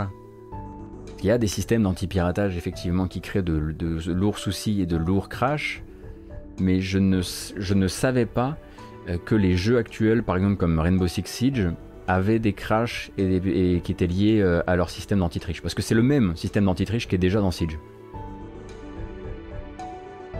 Ah voilà, c'est très souvent, hein, c'est euh, une, confusion euh, qui est très répandue et il faut à chaque fois, je pense qu'il faut qu'on le rappelle, anti-triche et anti-piratage c'est pas la même chose. On ne parle pas d'un DRM. Hein. Ils n'ont pas racheté une société pour un DRM là, ils ont une société simplement qui s'occupe de mettre en conformité des parties en ligne pour être sûr qu'on ne fasse pas d'injection de code, etc., etc. Donc voilà. Ubifanche nous le dit, Fairfight n'a jamais causé de problème de perf sur Siege. Ubifanche, tu travailles sur quel jeu? Dis-nous tout Merci beaucoup Intello, t'as vu ce beau t-shirt?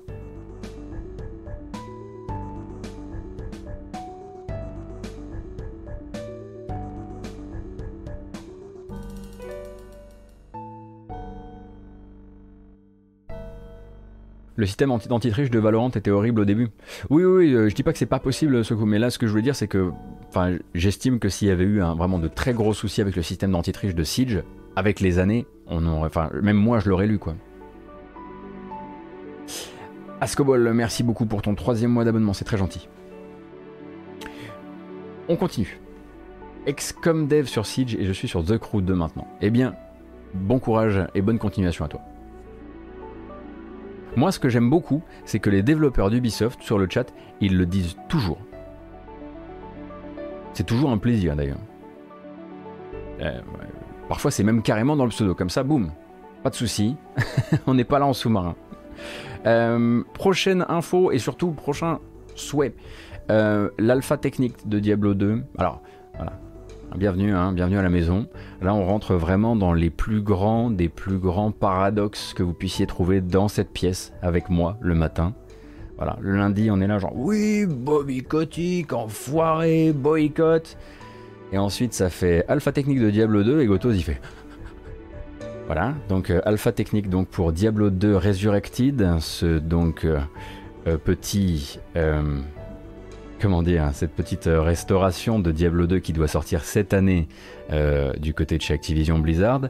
il y avait donc ces inscriptions qui avaient été ouvertes de longue date en fait pour une, pour une alpha technique dont on ne connaissait pas les dates et les dates en fait ce sera du de ce jeudi, ce jeudi là qui arrive, hein, euh, voilà, demain à 19h euh, jusqu'au lundi 12 à 19h également, avec accès quand même, c'est assez généreux euh, pour une alpha technique, accès donc aux deux premiers actes de l'histoire, donc voilà, hein, le camp des rogues, Andariel, etc. Et puis ensuite Ludgolain, et à trois classes qui sont l'Amazone, le barbare et la sorcière. Donc ça va être des gens qui vont être triés sur le volet, hein. vous pouvez tout à fait vous, vous inscrire, ça va être, j'imagine, au coup de bol principalement.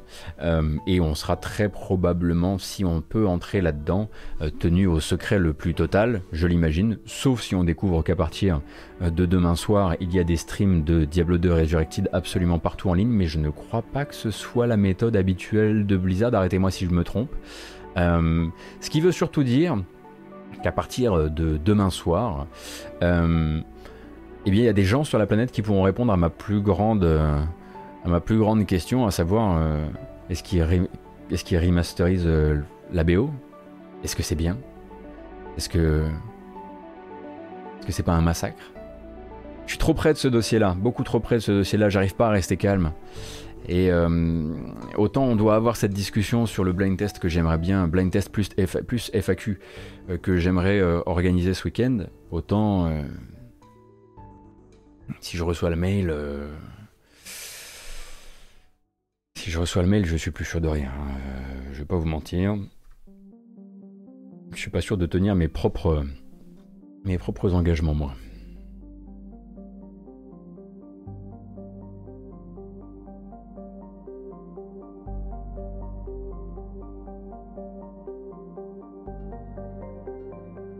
D'accord, d'accord, j'entends ce que vous dites. D'accord, d'accord. 1511 C'est pas rien C'est pas trois personnes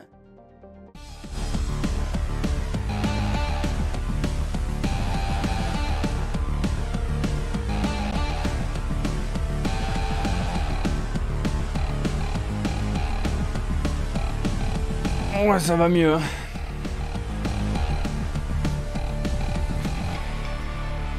Comment allez-vous? Un petit réveil avec Dani Baranovski ce matin. Merci d'être là, comme euh, ma foi, tous les matins depuis plus de trois mois maintenant.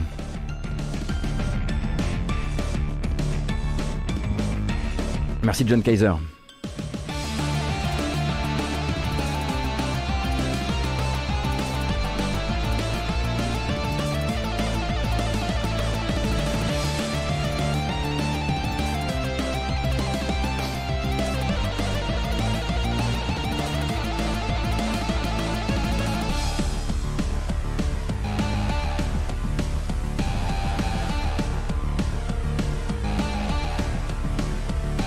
tout pété. Ah non, il remarche. Qu'est-ce qui s'est passé? Merci beaucoup Avialet pour les 5 abonnements. Abonnements? J'arrive plus à dire abonnement moi. Oh, on a dû péter le péter le framerate là, non?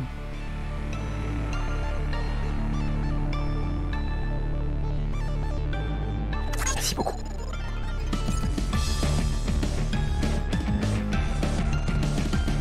Ah Oh Merci beaucoup Dicoa, merci beaucoup Logarithme également. Quelle folie est cassé, tout est chaos. Allez, encore une petite dizaine de secondes.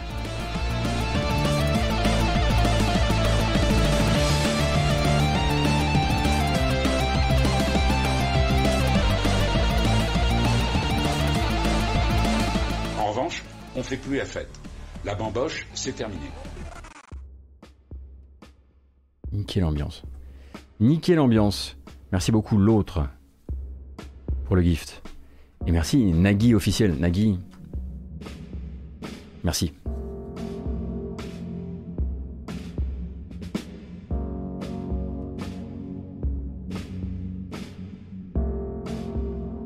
Inès, merci beaucoup pour les 100 bits aussi. Elle était bien cette petite bamboche, moi elle m'a bien remis euh, voilà, d'équerre. Level 5 de train de live, vous êtes incroyable, merci beaucoup. J'espère que bah, du coup euh, ça continuera à vous plaire, j'espère que le programme va dans le sens euh, qui vous branche. Voilà, honnêtement je sais pas quoi dire de plus, mais on aura l'occasion d'en discuter dans cette future FAQ. au passage, on va en profiter, on va faire cette pause tout de suite. on va mettre en place donc une petite, rapidement, un petit sondage. si vous le voulez bien, dans lequel je vais vous demander ce qui vous arrange le plus euh, pour... Euh, alors... Pour une FAQ plus blind test, en termes de date. Donc je vous demanderai de répondre un maximum au sondage s'il vous plaît parce que je voulais le faire sur Twitter mais sur Twitter vous n'y êtes pas toutes et tous et ça vous intéresse peut-être pas. Puis c'est pas la c'est pas la chaîne. La chaîne c'est la chaîne quoi. Donc on va le faire ici. On aura donc le choix euh, entre voilà vendredi. Voilà.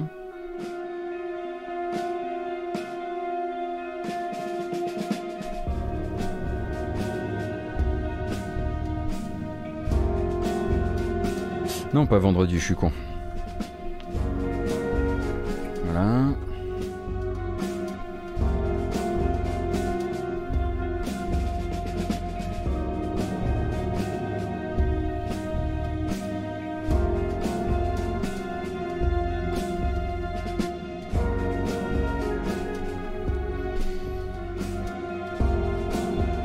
'Un vote de 3 minutes, s'il vous plaît.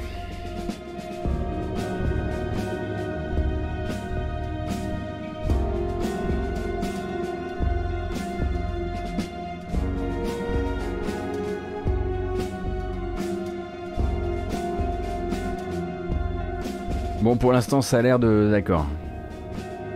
Entre samedi 20h30 et dimanche 15h, vous avez... Voilà, le vote se fait en haut du chat. Vous avez l'air de vous prononcer doucement euh, pour dimanche 15h.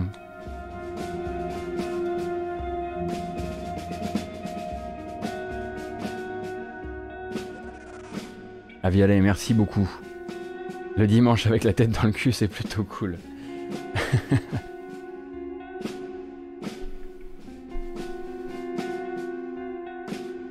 oui, c'est 15h du matin, effectivement, euh, Zenibuka. Euh, de toute façon, je laisserai les. Euh, pour ce qui est de la partie FAQ, je laisserai la, je laisserai la, la, vidéo en, en, ligne. Hein. C'est juste la partie blind test que je retirerai.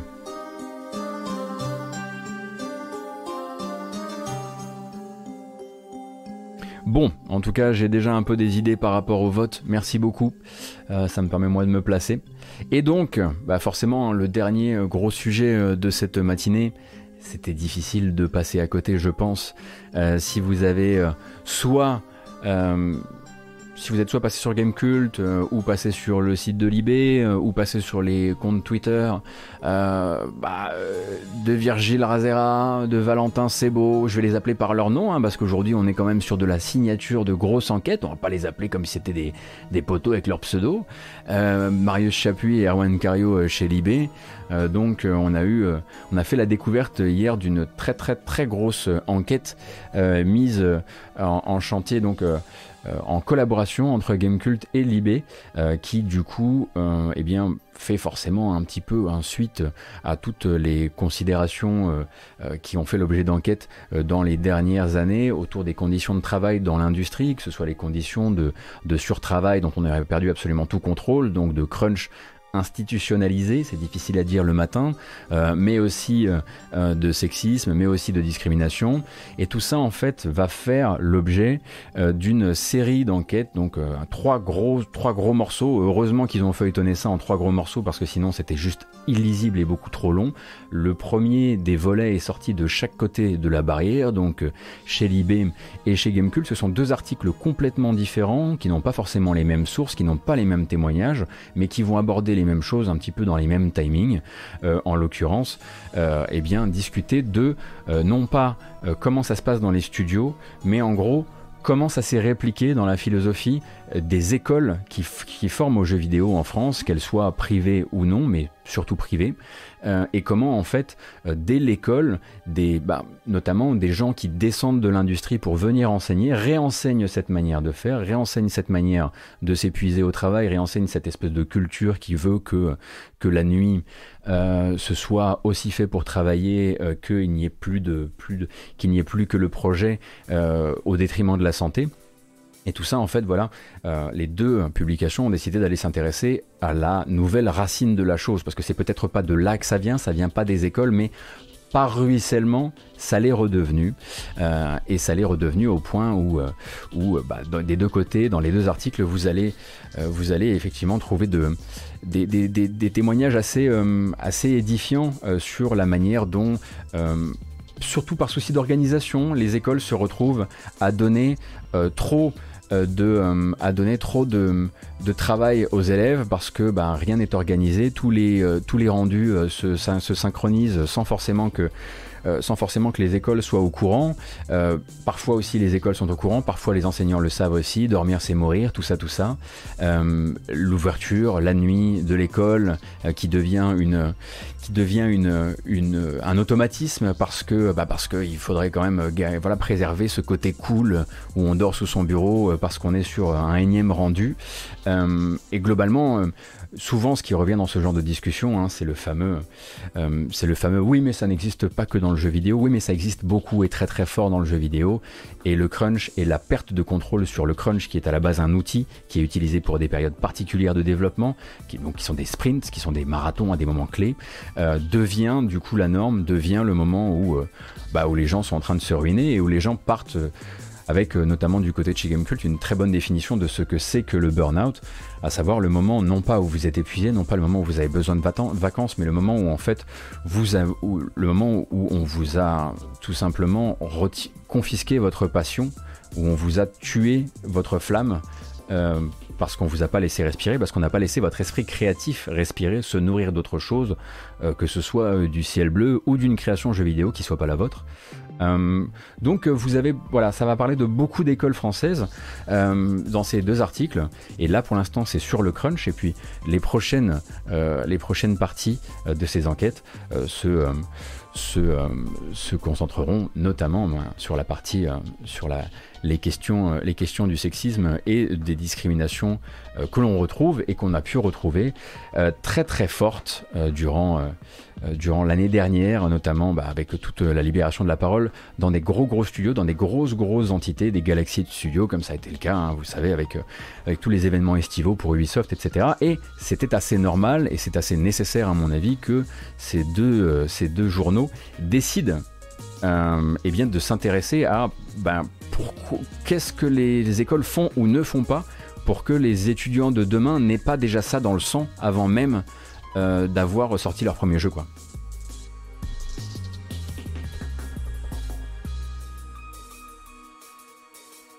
Au passage, pour avoir été euh, bah, de l'autre côté de la barrière et pour euh, connaître la difficulté que c'est, peut-être pas, peut-être pas pour un magazine comme Libé qui a l'habitude, mais pour un magazine comme, comme Gamecult qui fait qui est au four et au moulin et à toutes les petites bicoques qui sont entre les deux, euh, je sais à quel point il est très difficile de dégager du temps à deux journalistes euh, pour euh, réaliser une enquête du genre quand il continue à sortir des jeux, quand il continue à y avoir des GK Live à faire, quand il continue à y avoir des émissions à faire.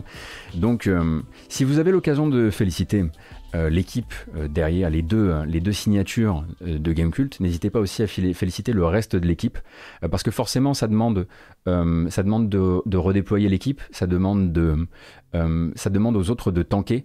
ça demande un engagement global d'équipe. Et pour tout vous dire, c'est forcément des choses, c'est forcément des choses qu'on a eu envie de faire avant. et je suis très heureux de les voir réussir à le faire, parce que pour une petite équipe, quand on veut faire à la fois tout, la critique, la vidéo et en plus de l'enquête, honnêtement, on a pensé pendant très longtemps que ce serait impossible. Donc c'est une vraie réussite d'équipe pour GK et, euh, et, ça fait super plaisir. Ça fait vraiment, vraiment très très plaisir. Euh, mais lisez les deux articles, hein, parce que celui de, parce que les deux sont, voilà, sont complémentaires. C'est très important. Euh, et donc vous aurez l'occasion de, découvrir tout ça sur Gamecult et dans l'IB.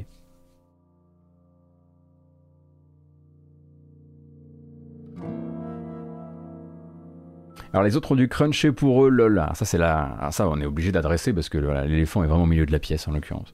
Euh, c'est pas particulièrement la même chose. C'est peut-être qu'il a fallu euh, probablement parfois abandonner son envie de faire un test plaisir pour faire un test, un test plaisir, c'est-à-dire un test d'un jeu. Le test plaisir dans le, dans le métier, c'est un truc, voilà, c'est un jeu, un jeu que vous avez repéré, vous voulez en parler et vous vous dites, j'aimerais le mettre dans le, dans le calendrier des sorties du site, dans les calendriers des tests du site. Il y a des fois où on peut, parce que tout le monde est dispo.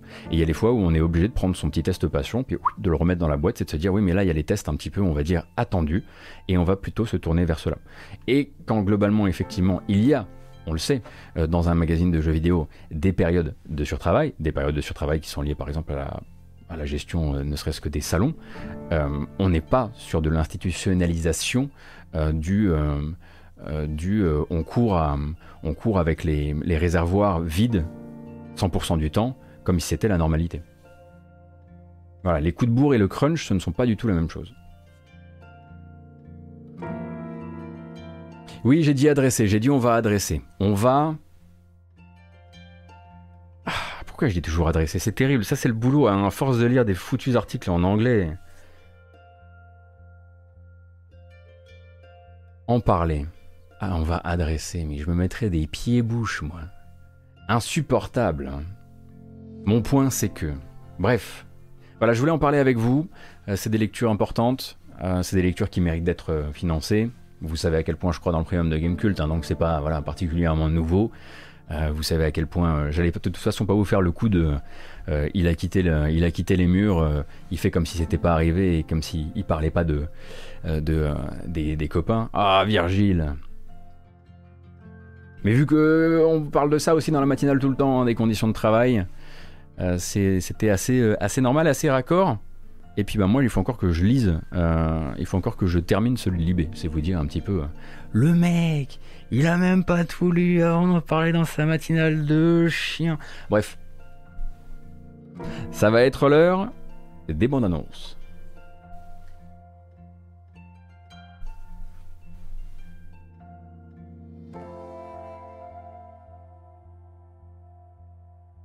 Non, je n'ai jamais lu mes propres news, ni mes propres tests sur, Gamecult, d'ailleurs.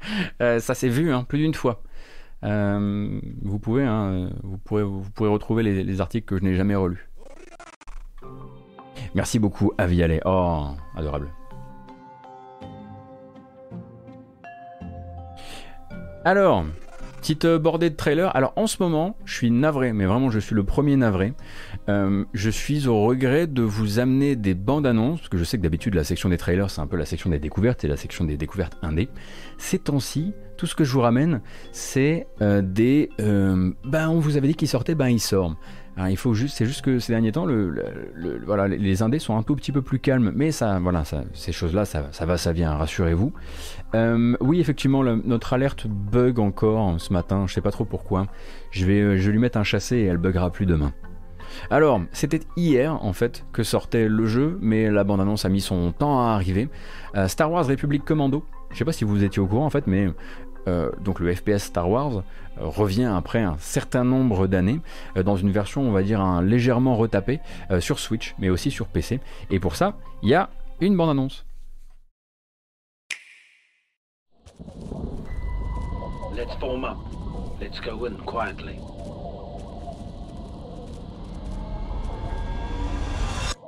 Alors c'est pas tout neuf, hein, c'est sûr.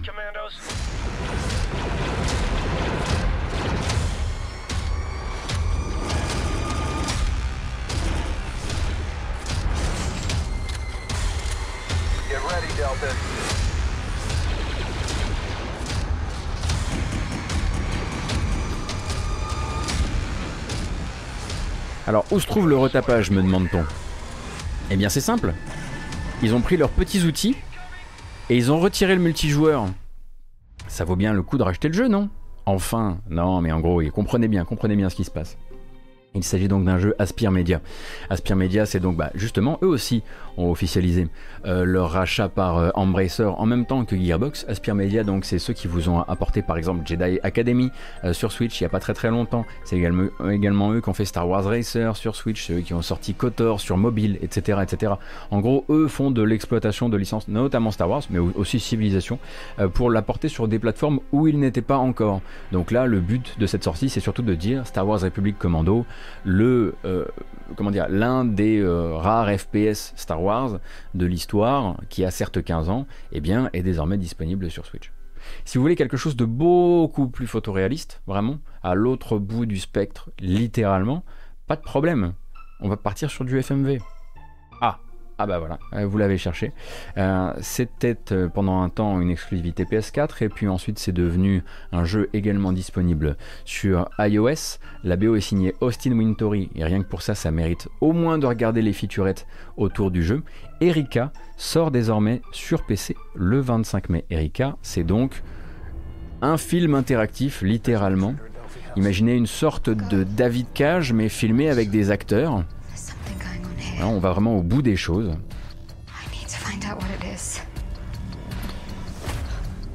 Et là où c'est assez intéressant avec Erika, qui est un jeu qui a quand même trouvé un petit public, c'est tout ce qui a été fait autour de la musique justement, puisque la musique, euh, vraiment la partition va s'adapter à vos choix euh, et la manière dont le jeu va créer en fait les liaisons. Ah non, c'est trop tôt. Dont le jeu va créer les liaisons entre les séquences où vous faites vos choix, un peu comme au futuroscope pardon, au présentoscope, au passéoscope, euh, eh bien ça c'est assez intéressant et c'est quelque part euh, déjà euh, il y a pas mal de petites de petites innovations intéressantes qui ont été faites de ce côté-là par Austin Wintory. Puis bon, ça reste de la, musique par Austin Wintory. Hein.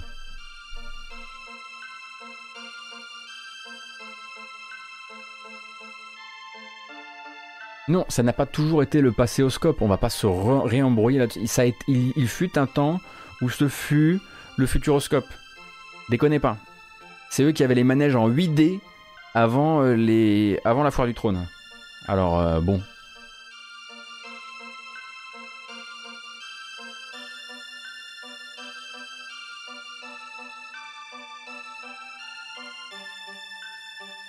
Oh non, Yves Signal. Ça, on en avait dit qu'on n'en parlait pas. Et une date donc de sortie pour, vous l'avez vu en bande-annonce, on va le regarder, Warhammer Age of Sigmar Stormground, qui sortira donc chez Focus Home Interactive le 27 mai sur PlayStation 4, sur Xbox One, sur Switch et sur PC. Alors attention, on parle bien du Age of Sigmar de Focus on parle pas du Age of Sigmar de Frontier, on parle pas du Age of Sigmar de Carbon Studio. C'est pas les mêmes jeux. Il y a des suffixes derrière Age of Sigmar et celui-ci c'est Stormground. Suivez un peu. Franchement, la politique éditoriale, elle est claire de chez clair, vous faites aucun effort.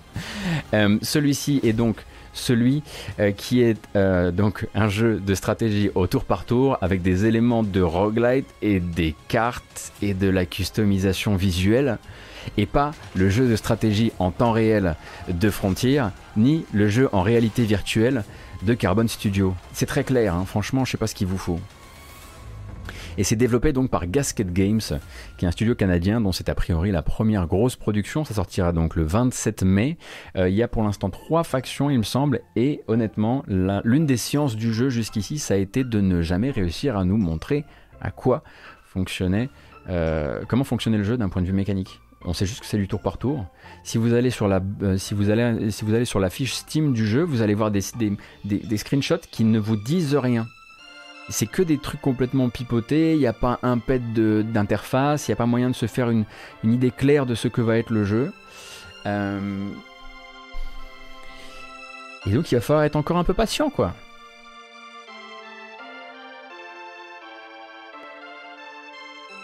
La stratégie commerciale basée sur l'égarement de l'acheteur. Ah, vous savez que les suffixes de suffixes, c'est le, c'est le plaisir, c'est presque le précaré de, de, de Games Workshop, enfin de Warhammer.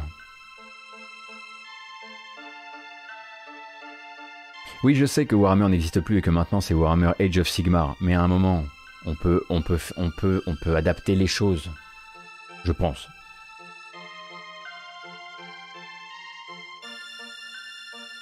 Par exemple, Vermintide 2, il était déjà euh, en période Age of Sigmar ou pas? Parce que par exemple, Total War Warhammer 3 va pas s'appeler Total War Warhammer Age of Sigmar, sauf s'il est pas dans la, dans la timeline Age of Sigmar. Vermintide n'y est pas, c'est encore vu le vieux monde. Hmm, ah, c'est End Times, bah oui, c'est End Times, putain. Ah, ils m'ont bien dû. Mais ils ont enlevé End Times pour la suite, comme quoi on peut faire, on peut faire des efforts.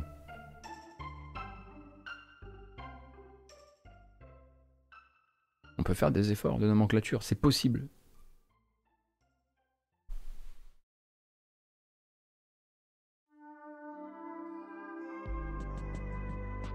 Il y a Battle Sector aussi chez Slytherin qui va arriver. Oui, oui, on avait déjà regardé du gameplay, effectivement, Koinski pour euh, Warhammer 40k Battle Sector. Euh, j'ai hâte de voir ce que ça vaut, cette, euh, cette affaire d'ailleurs, parce que c'est vrai que ça a l'air un petit peu dénué, enfin en tout cas ça n'a pas l'air extrêmement friqué, friqué comme projet. J'ai hâte de voilà, d'en voir un peu plus quoi. Et on va passer aux protos. Ah oui, c'est l'heure des protos. C'est mercredi, c'est comme ça. C'est les règles. Merci beaucoup Luma. Merci beaucoup pour ton cinquième mois, incroyable.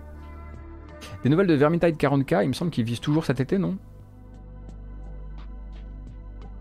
Je crois. Alors j'en ai plusieurs sur le feu, des prototypes à vous proposer. Ah, mais je sais que ça suit le jeu de figues. Euh, Morbius, tu parles de... Alors, je sais que je suis pas toujours bien au fait des timelines, mais je me souviens ce que c'est Warhammer. C'est bien avec les petits euh, trucs en plastique là. On met de la gouache là. C'est ça. Ça, j'avais encore. Et tu parles de, tu parles de, euh, du jeu de Slytherin? On est, hein? Avec les petits, oh, j'ai un bolter, bon, bon, bon, c'est ce truc-là, non? Ah là là, les pauvres, je suis en train de les casser ce matin. C'est terrible. Merci Anungrama.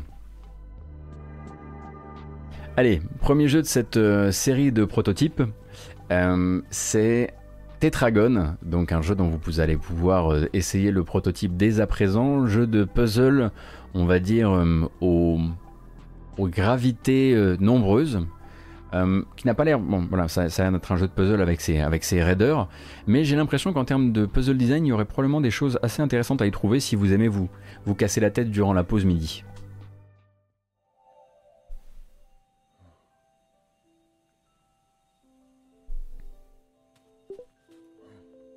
Donc c'est un jeu en gros où vous allez déplacer votre personnage euh, dans des niveaux pour atteindre bon, bah, une sortie, euh, puzzle game jusqu'ici assez classique, sachant que tout ce que vous allez voir, les différentes lamelles qui composent le décor peuvent être déplacées, mais aussi vous allez devoir aussi faire tourner le décor, et la gravité du coup va euh, venir eh bien, casser tout ce que vous aviez décidé d'aligner pour vous faire vos plateformes. On va avancer un peu pour que vous voyez la chose en mouvement quand même, parce que le but ce serait qu'on comprenne un peu ce qui se passe. Pourquoi à chaque fois j'arrive dans des moments où personne. Voilà. Donc vous allez déplacer ces, lames comme ça. Et parfois vous allez, euh, avec, euh, avec une, une touche dédiée, faire tourner le niveau.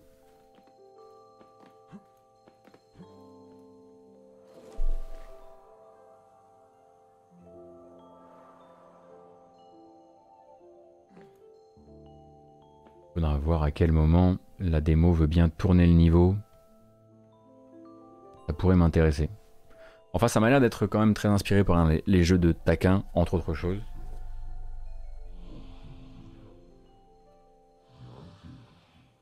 Ça sent le jeu de Game Jam qui a été proprement réalisé. Oh c'est terrible ce que tu dis. Mais oui, c'est très probablement un jeu de Game Jam. Mais de toute façon, le mercredi, je vous montre des jeux qui sont souvent des jeux de Game Jam, hein, qui sont là vraiment, euh, qui sont des jeux que vous pouvez essayer gratuitement et qui sont là juste pour vous faire jouer à autre chose durant la pause midi ou, ou l'après-midi si vous aimez pas travailler l'après-midi, quoi. Comme Game Cult par exemple. Gamecube, par exemple, bah, ils, enlèvent pas une. Hein. On a pu le voir récemment d'ailleurs, hein, ça publie rien d'intéressant.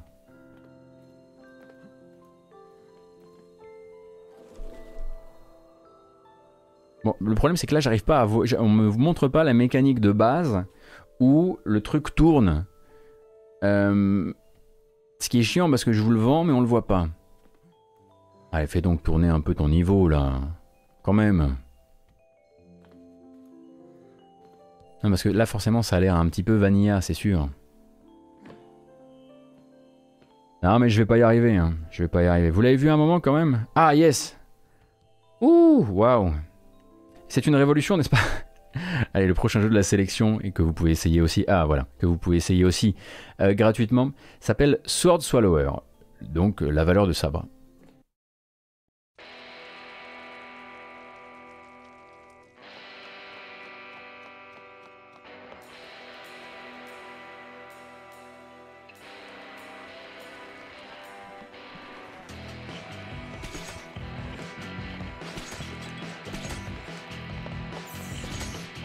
Donc là, clairement, euh, le chakram est assez, euh, assez efficace.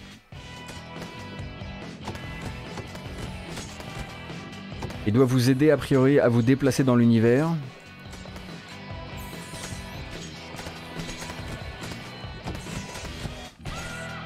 Non mais euh, le Peggy des enfants... Non non mais les enfants c'est... C'est un jeu de... C'est sponsorisé par les c'est de la confiture.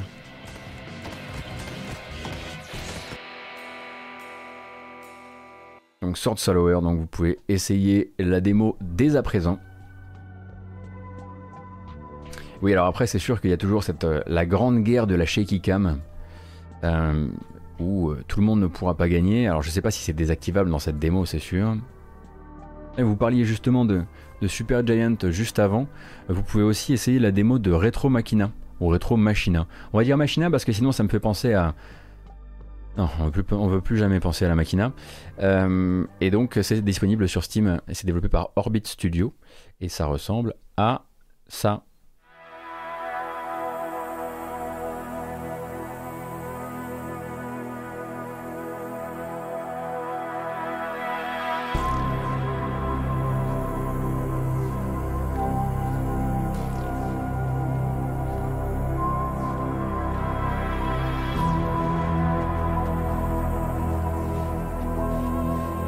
Qui est assez joli quand même. Hein.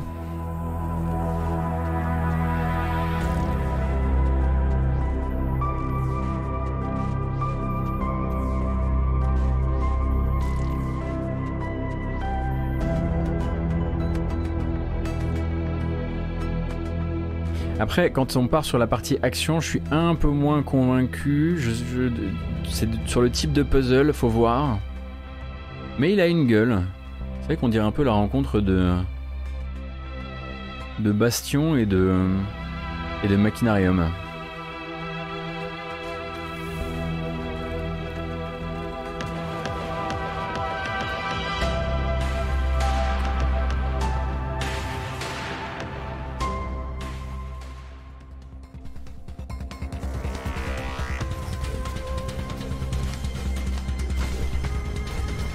Lune virtuelle, t'as testé la démo dans un festival Steam, il est dans ta wishlist depuis. Ah bah voilà.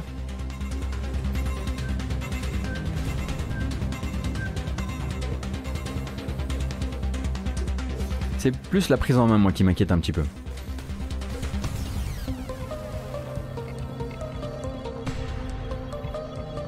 Ah cool ça.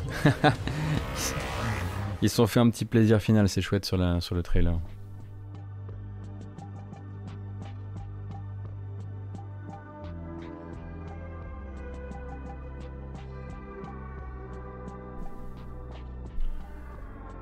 Alors le prochain jeu, avant-dernier de ma petite select du matin,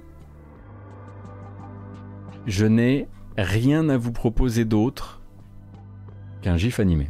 Le reste, euh, c'est sur itch.io, vous pouvez télécharger le jeu.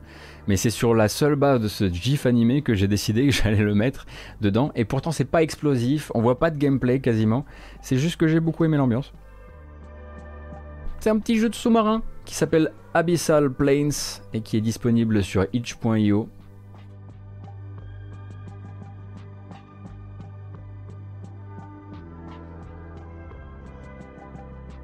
Euh, j'aimerais que pour la blague de Foul que tu lui rendes son tu lui rendes son épée si c'est possible.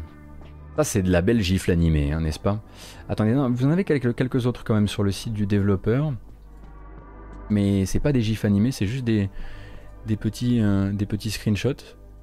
J'aime beaucoup ce genre de petits jeux, hein. généralement ça me botte. Euh, et donc euh, c'est un jeu issu justement de la Global Game Jam 2021 dont le, dont le thème était Lost and Found. Perdu de retrouver comme on dit chez nous. et donc ça se joue a priori à la souris avec un clic, un clic pour se déplacer, un clic pour le sonar. Donc ça me semble être parfaitement adapté pour votre pause midi.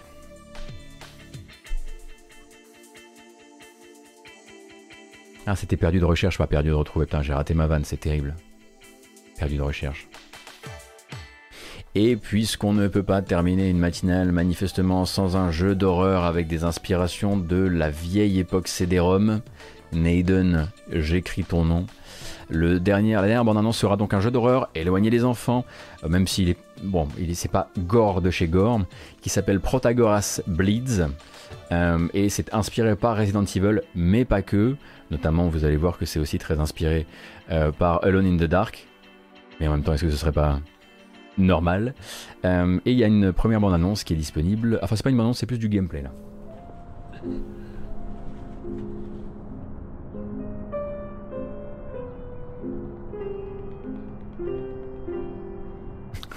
On voit derrière le rideau. Encore ce morceau qui nous revient.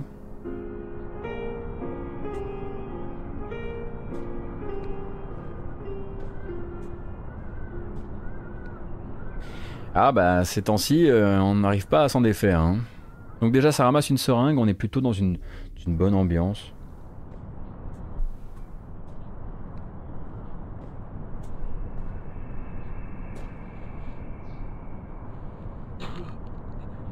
Allez, nickel. Ah, c'est vrai que cette tendance PS1 actuelle, soit vous l'aimez, soit vous la quittez, mais en ce moment vous allez, euh, vous allez la bouffer en long, en large et en travers. Hein.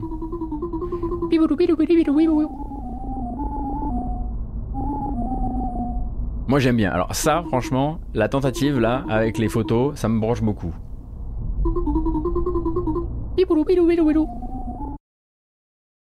Et ensuite, bah, vous allez être sur votre jeu d'horreur époque PS1 et ou PC. Euh, qui s'appelle donc Protagoras Bleeds. Je laisse les quelques amateurs sur le chat avec cette information, sublime inventaire qui rappellera des souvenirs peut-être à Hubert récemment. Euh, mais je sais que c'est trop moche. Je suis là, moi, pour vous montrer des trucs alternatifs. Me dites pas que ça ressemble pas à un triple A. c'est littéralement pour ça que je prends le temps de vous montrer ces trucs. à chaque fois, le mercredi, il y a des gens pour dire Mais c'est moche Mais enfin C'est pas moche, c'est différent, exactement. Vous avez peur de la différence. Laissez-vous gagner par la différence. Regardez là, il n'y a même pas d'éclairage. Bah voilà, il n'y a pas besoin d'éclairage. Voilà, le Gotti, il est devant vous, vous le voyez pas. Je plaisante, évidemment, j'y ai pas joué. Euh, mais je sais qu'il y a toujours une petite partie euh, du chat euh, que ça intéresse. C'est vrai que ça ressemble à un triple A de 97. Je vous disais tout à l'heure qu'il y avait effectivement une, une inspiration à ligne de Dark. Il y a des monstres également. Oh là Oh là là là là Oh là, ça m'a mal se mettre cette affaire. Pourquoi il y a un flingue? Il y a un flingue, c'est pour Hubert.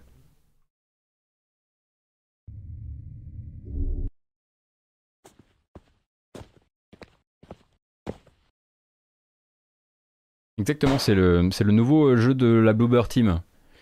Euh, c'est le nouveau Silent Hill. la musique sera faite par Akira Yamaoka.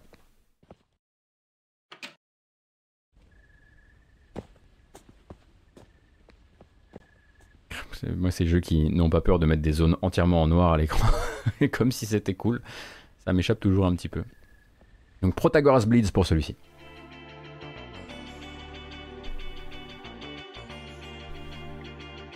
C'est de la nuit réaliste, on va appeler ça comme ça, ouais.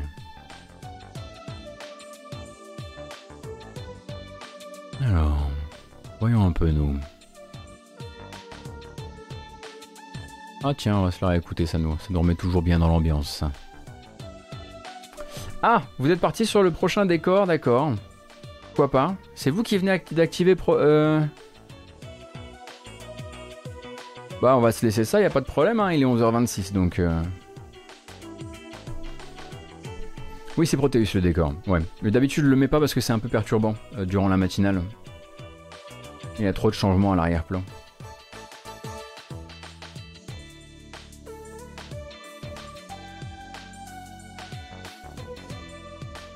On a même un peu d'avance ce matin.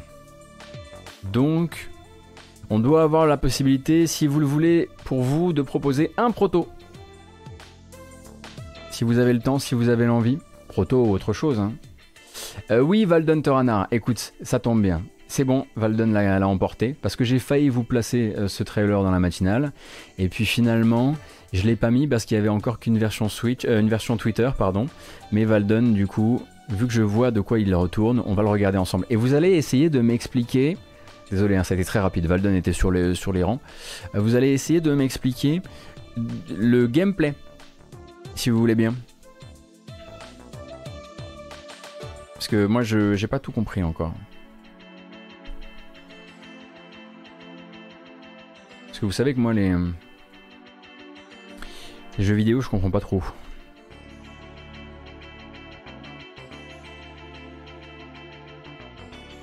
Il s'agit d'un jeu qui s'appelle Beast Breaker, Beast Breaker, par Vodeo Games, et ce serait donc un jeu tour par tour avec où, une souris doit rebondir contre des gros ennemis pour les buter. On va essayer de comprendre hein, ensemble hein, tout ça parce que c'est sûr que c'est pas évident là comme ça.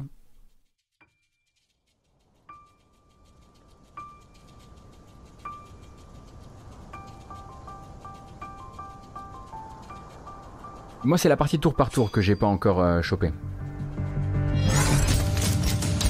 Donc c'est un casse-brique au tour par tour?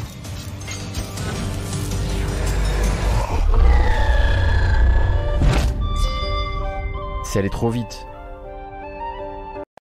Ah, si vous pensez que ça c'est un emprunt à Breath of the Wild, je vous conseille de jouer à Genshin Impact. Hein. Vous verrez ce que c'est qu'un vrai emprunt à Breath of the Wild.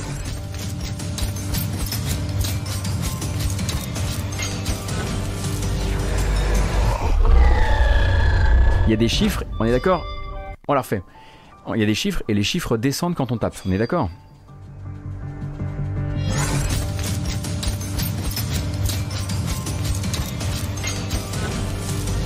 La vache Guinness, je pense qu'on envoie la souris, puis le monstre attaque, puis on renvoie la souris, etc. etc. D'accord. Ouais, ouais, ça se tient. Oui, il n'y a que ça pour l'instant. Le jeu a été annoncé hier. A priori, il y a une bonne annonce qui devrait venir euh, expliciter le gameplay dans les temps prochains. Donc ça s'appelle Beast Breaker. Et moi, j'avoue que toujours un peu de casse-brique euh, dans mon jeu vidéo, pourquoi pas.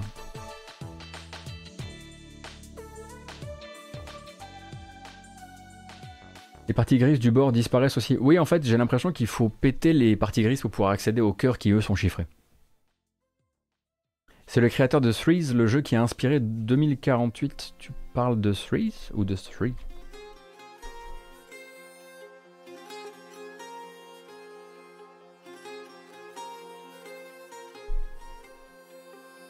Ils sont sortis quasiment en même temps d'ailleurs.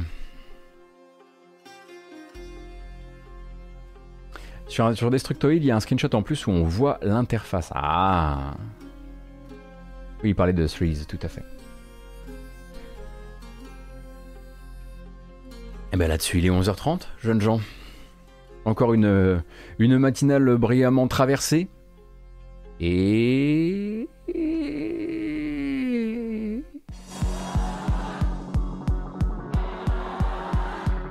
Voilà.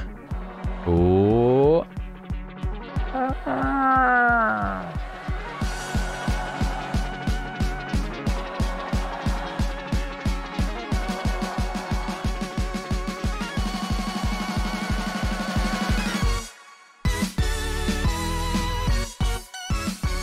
Merci d'avoir été là encore une fois pour cette matinale. Pour rappel, on fait ça du lundi au vendredi de 9h à 11h30. On parle de l'actualité jeux vidéo des récentes heures. On sera là évidemment hein, à nouveau demain pour la matinale euh, qui devrait normalement recelez des surprises, me semble-t-il. Euh, bah, comme d'habitude, hein, cette vidéo va partir vers les plateformes, notamment YouTube, en VOD, avec une partie chapitrée, enfin toute chapitrée, hein, euh, ainsi que sur les plateformes de podcast. N'hésitez pas, si vous le désirez, à lâcher un pause blow, à lâcher un petit commentaire pour dire que vous avez aimé ça, ou à carrément euh, suivre, notamment à suivre la chaîne YouTube. je vais uploader également notre découverte de Colony Ship RPG. On a déjà uploadé la découverte de Slormancer sur la chaîne YouTube, et on devrait pouvoir se donner rendez-vous cet après-midi, je l'espère autour de 16h pour un petit peu plus de découvertes indépendantes sur la chaîne. En ce moment, ça n'arrête pas et j'ai une pêche d'en faire. Et je la dois notamment à vous parce que vous m'aidez à me réveiller. Donc merci beaucoup, encore et toujours pour l'accueil que vous me faites sur Twitch. Et à très bientôt. Bonne journée. A plus.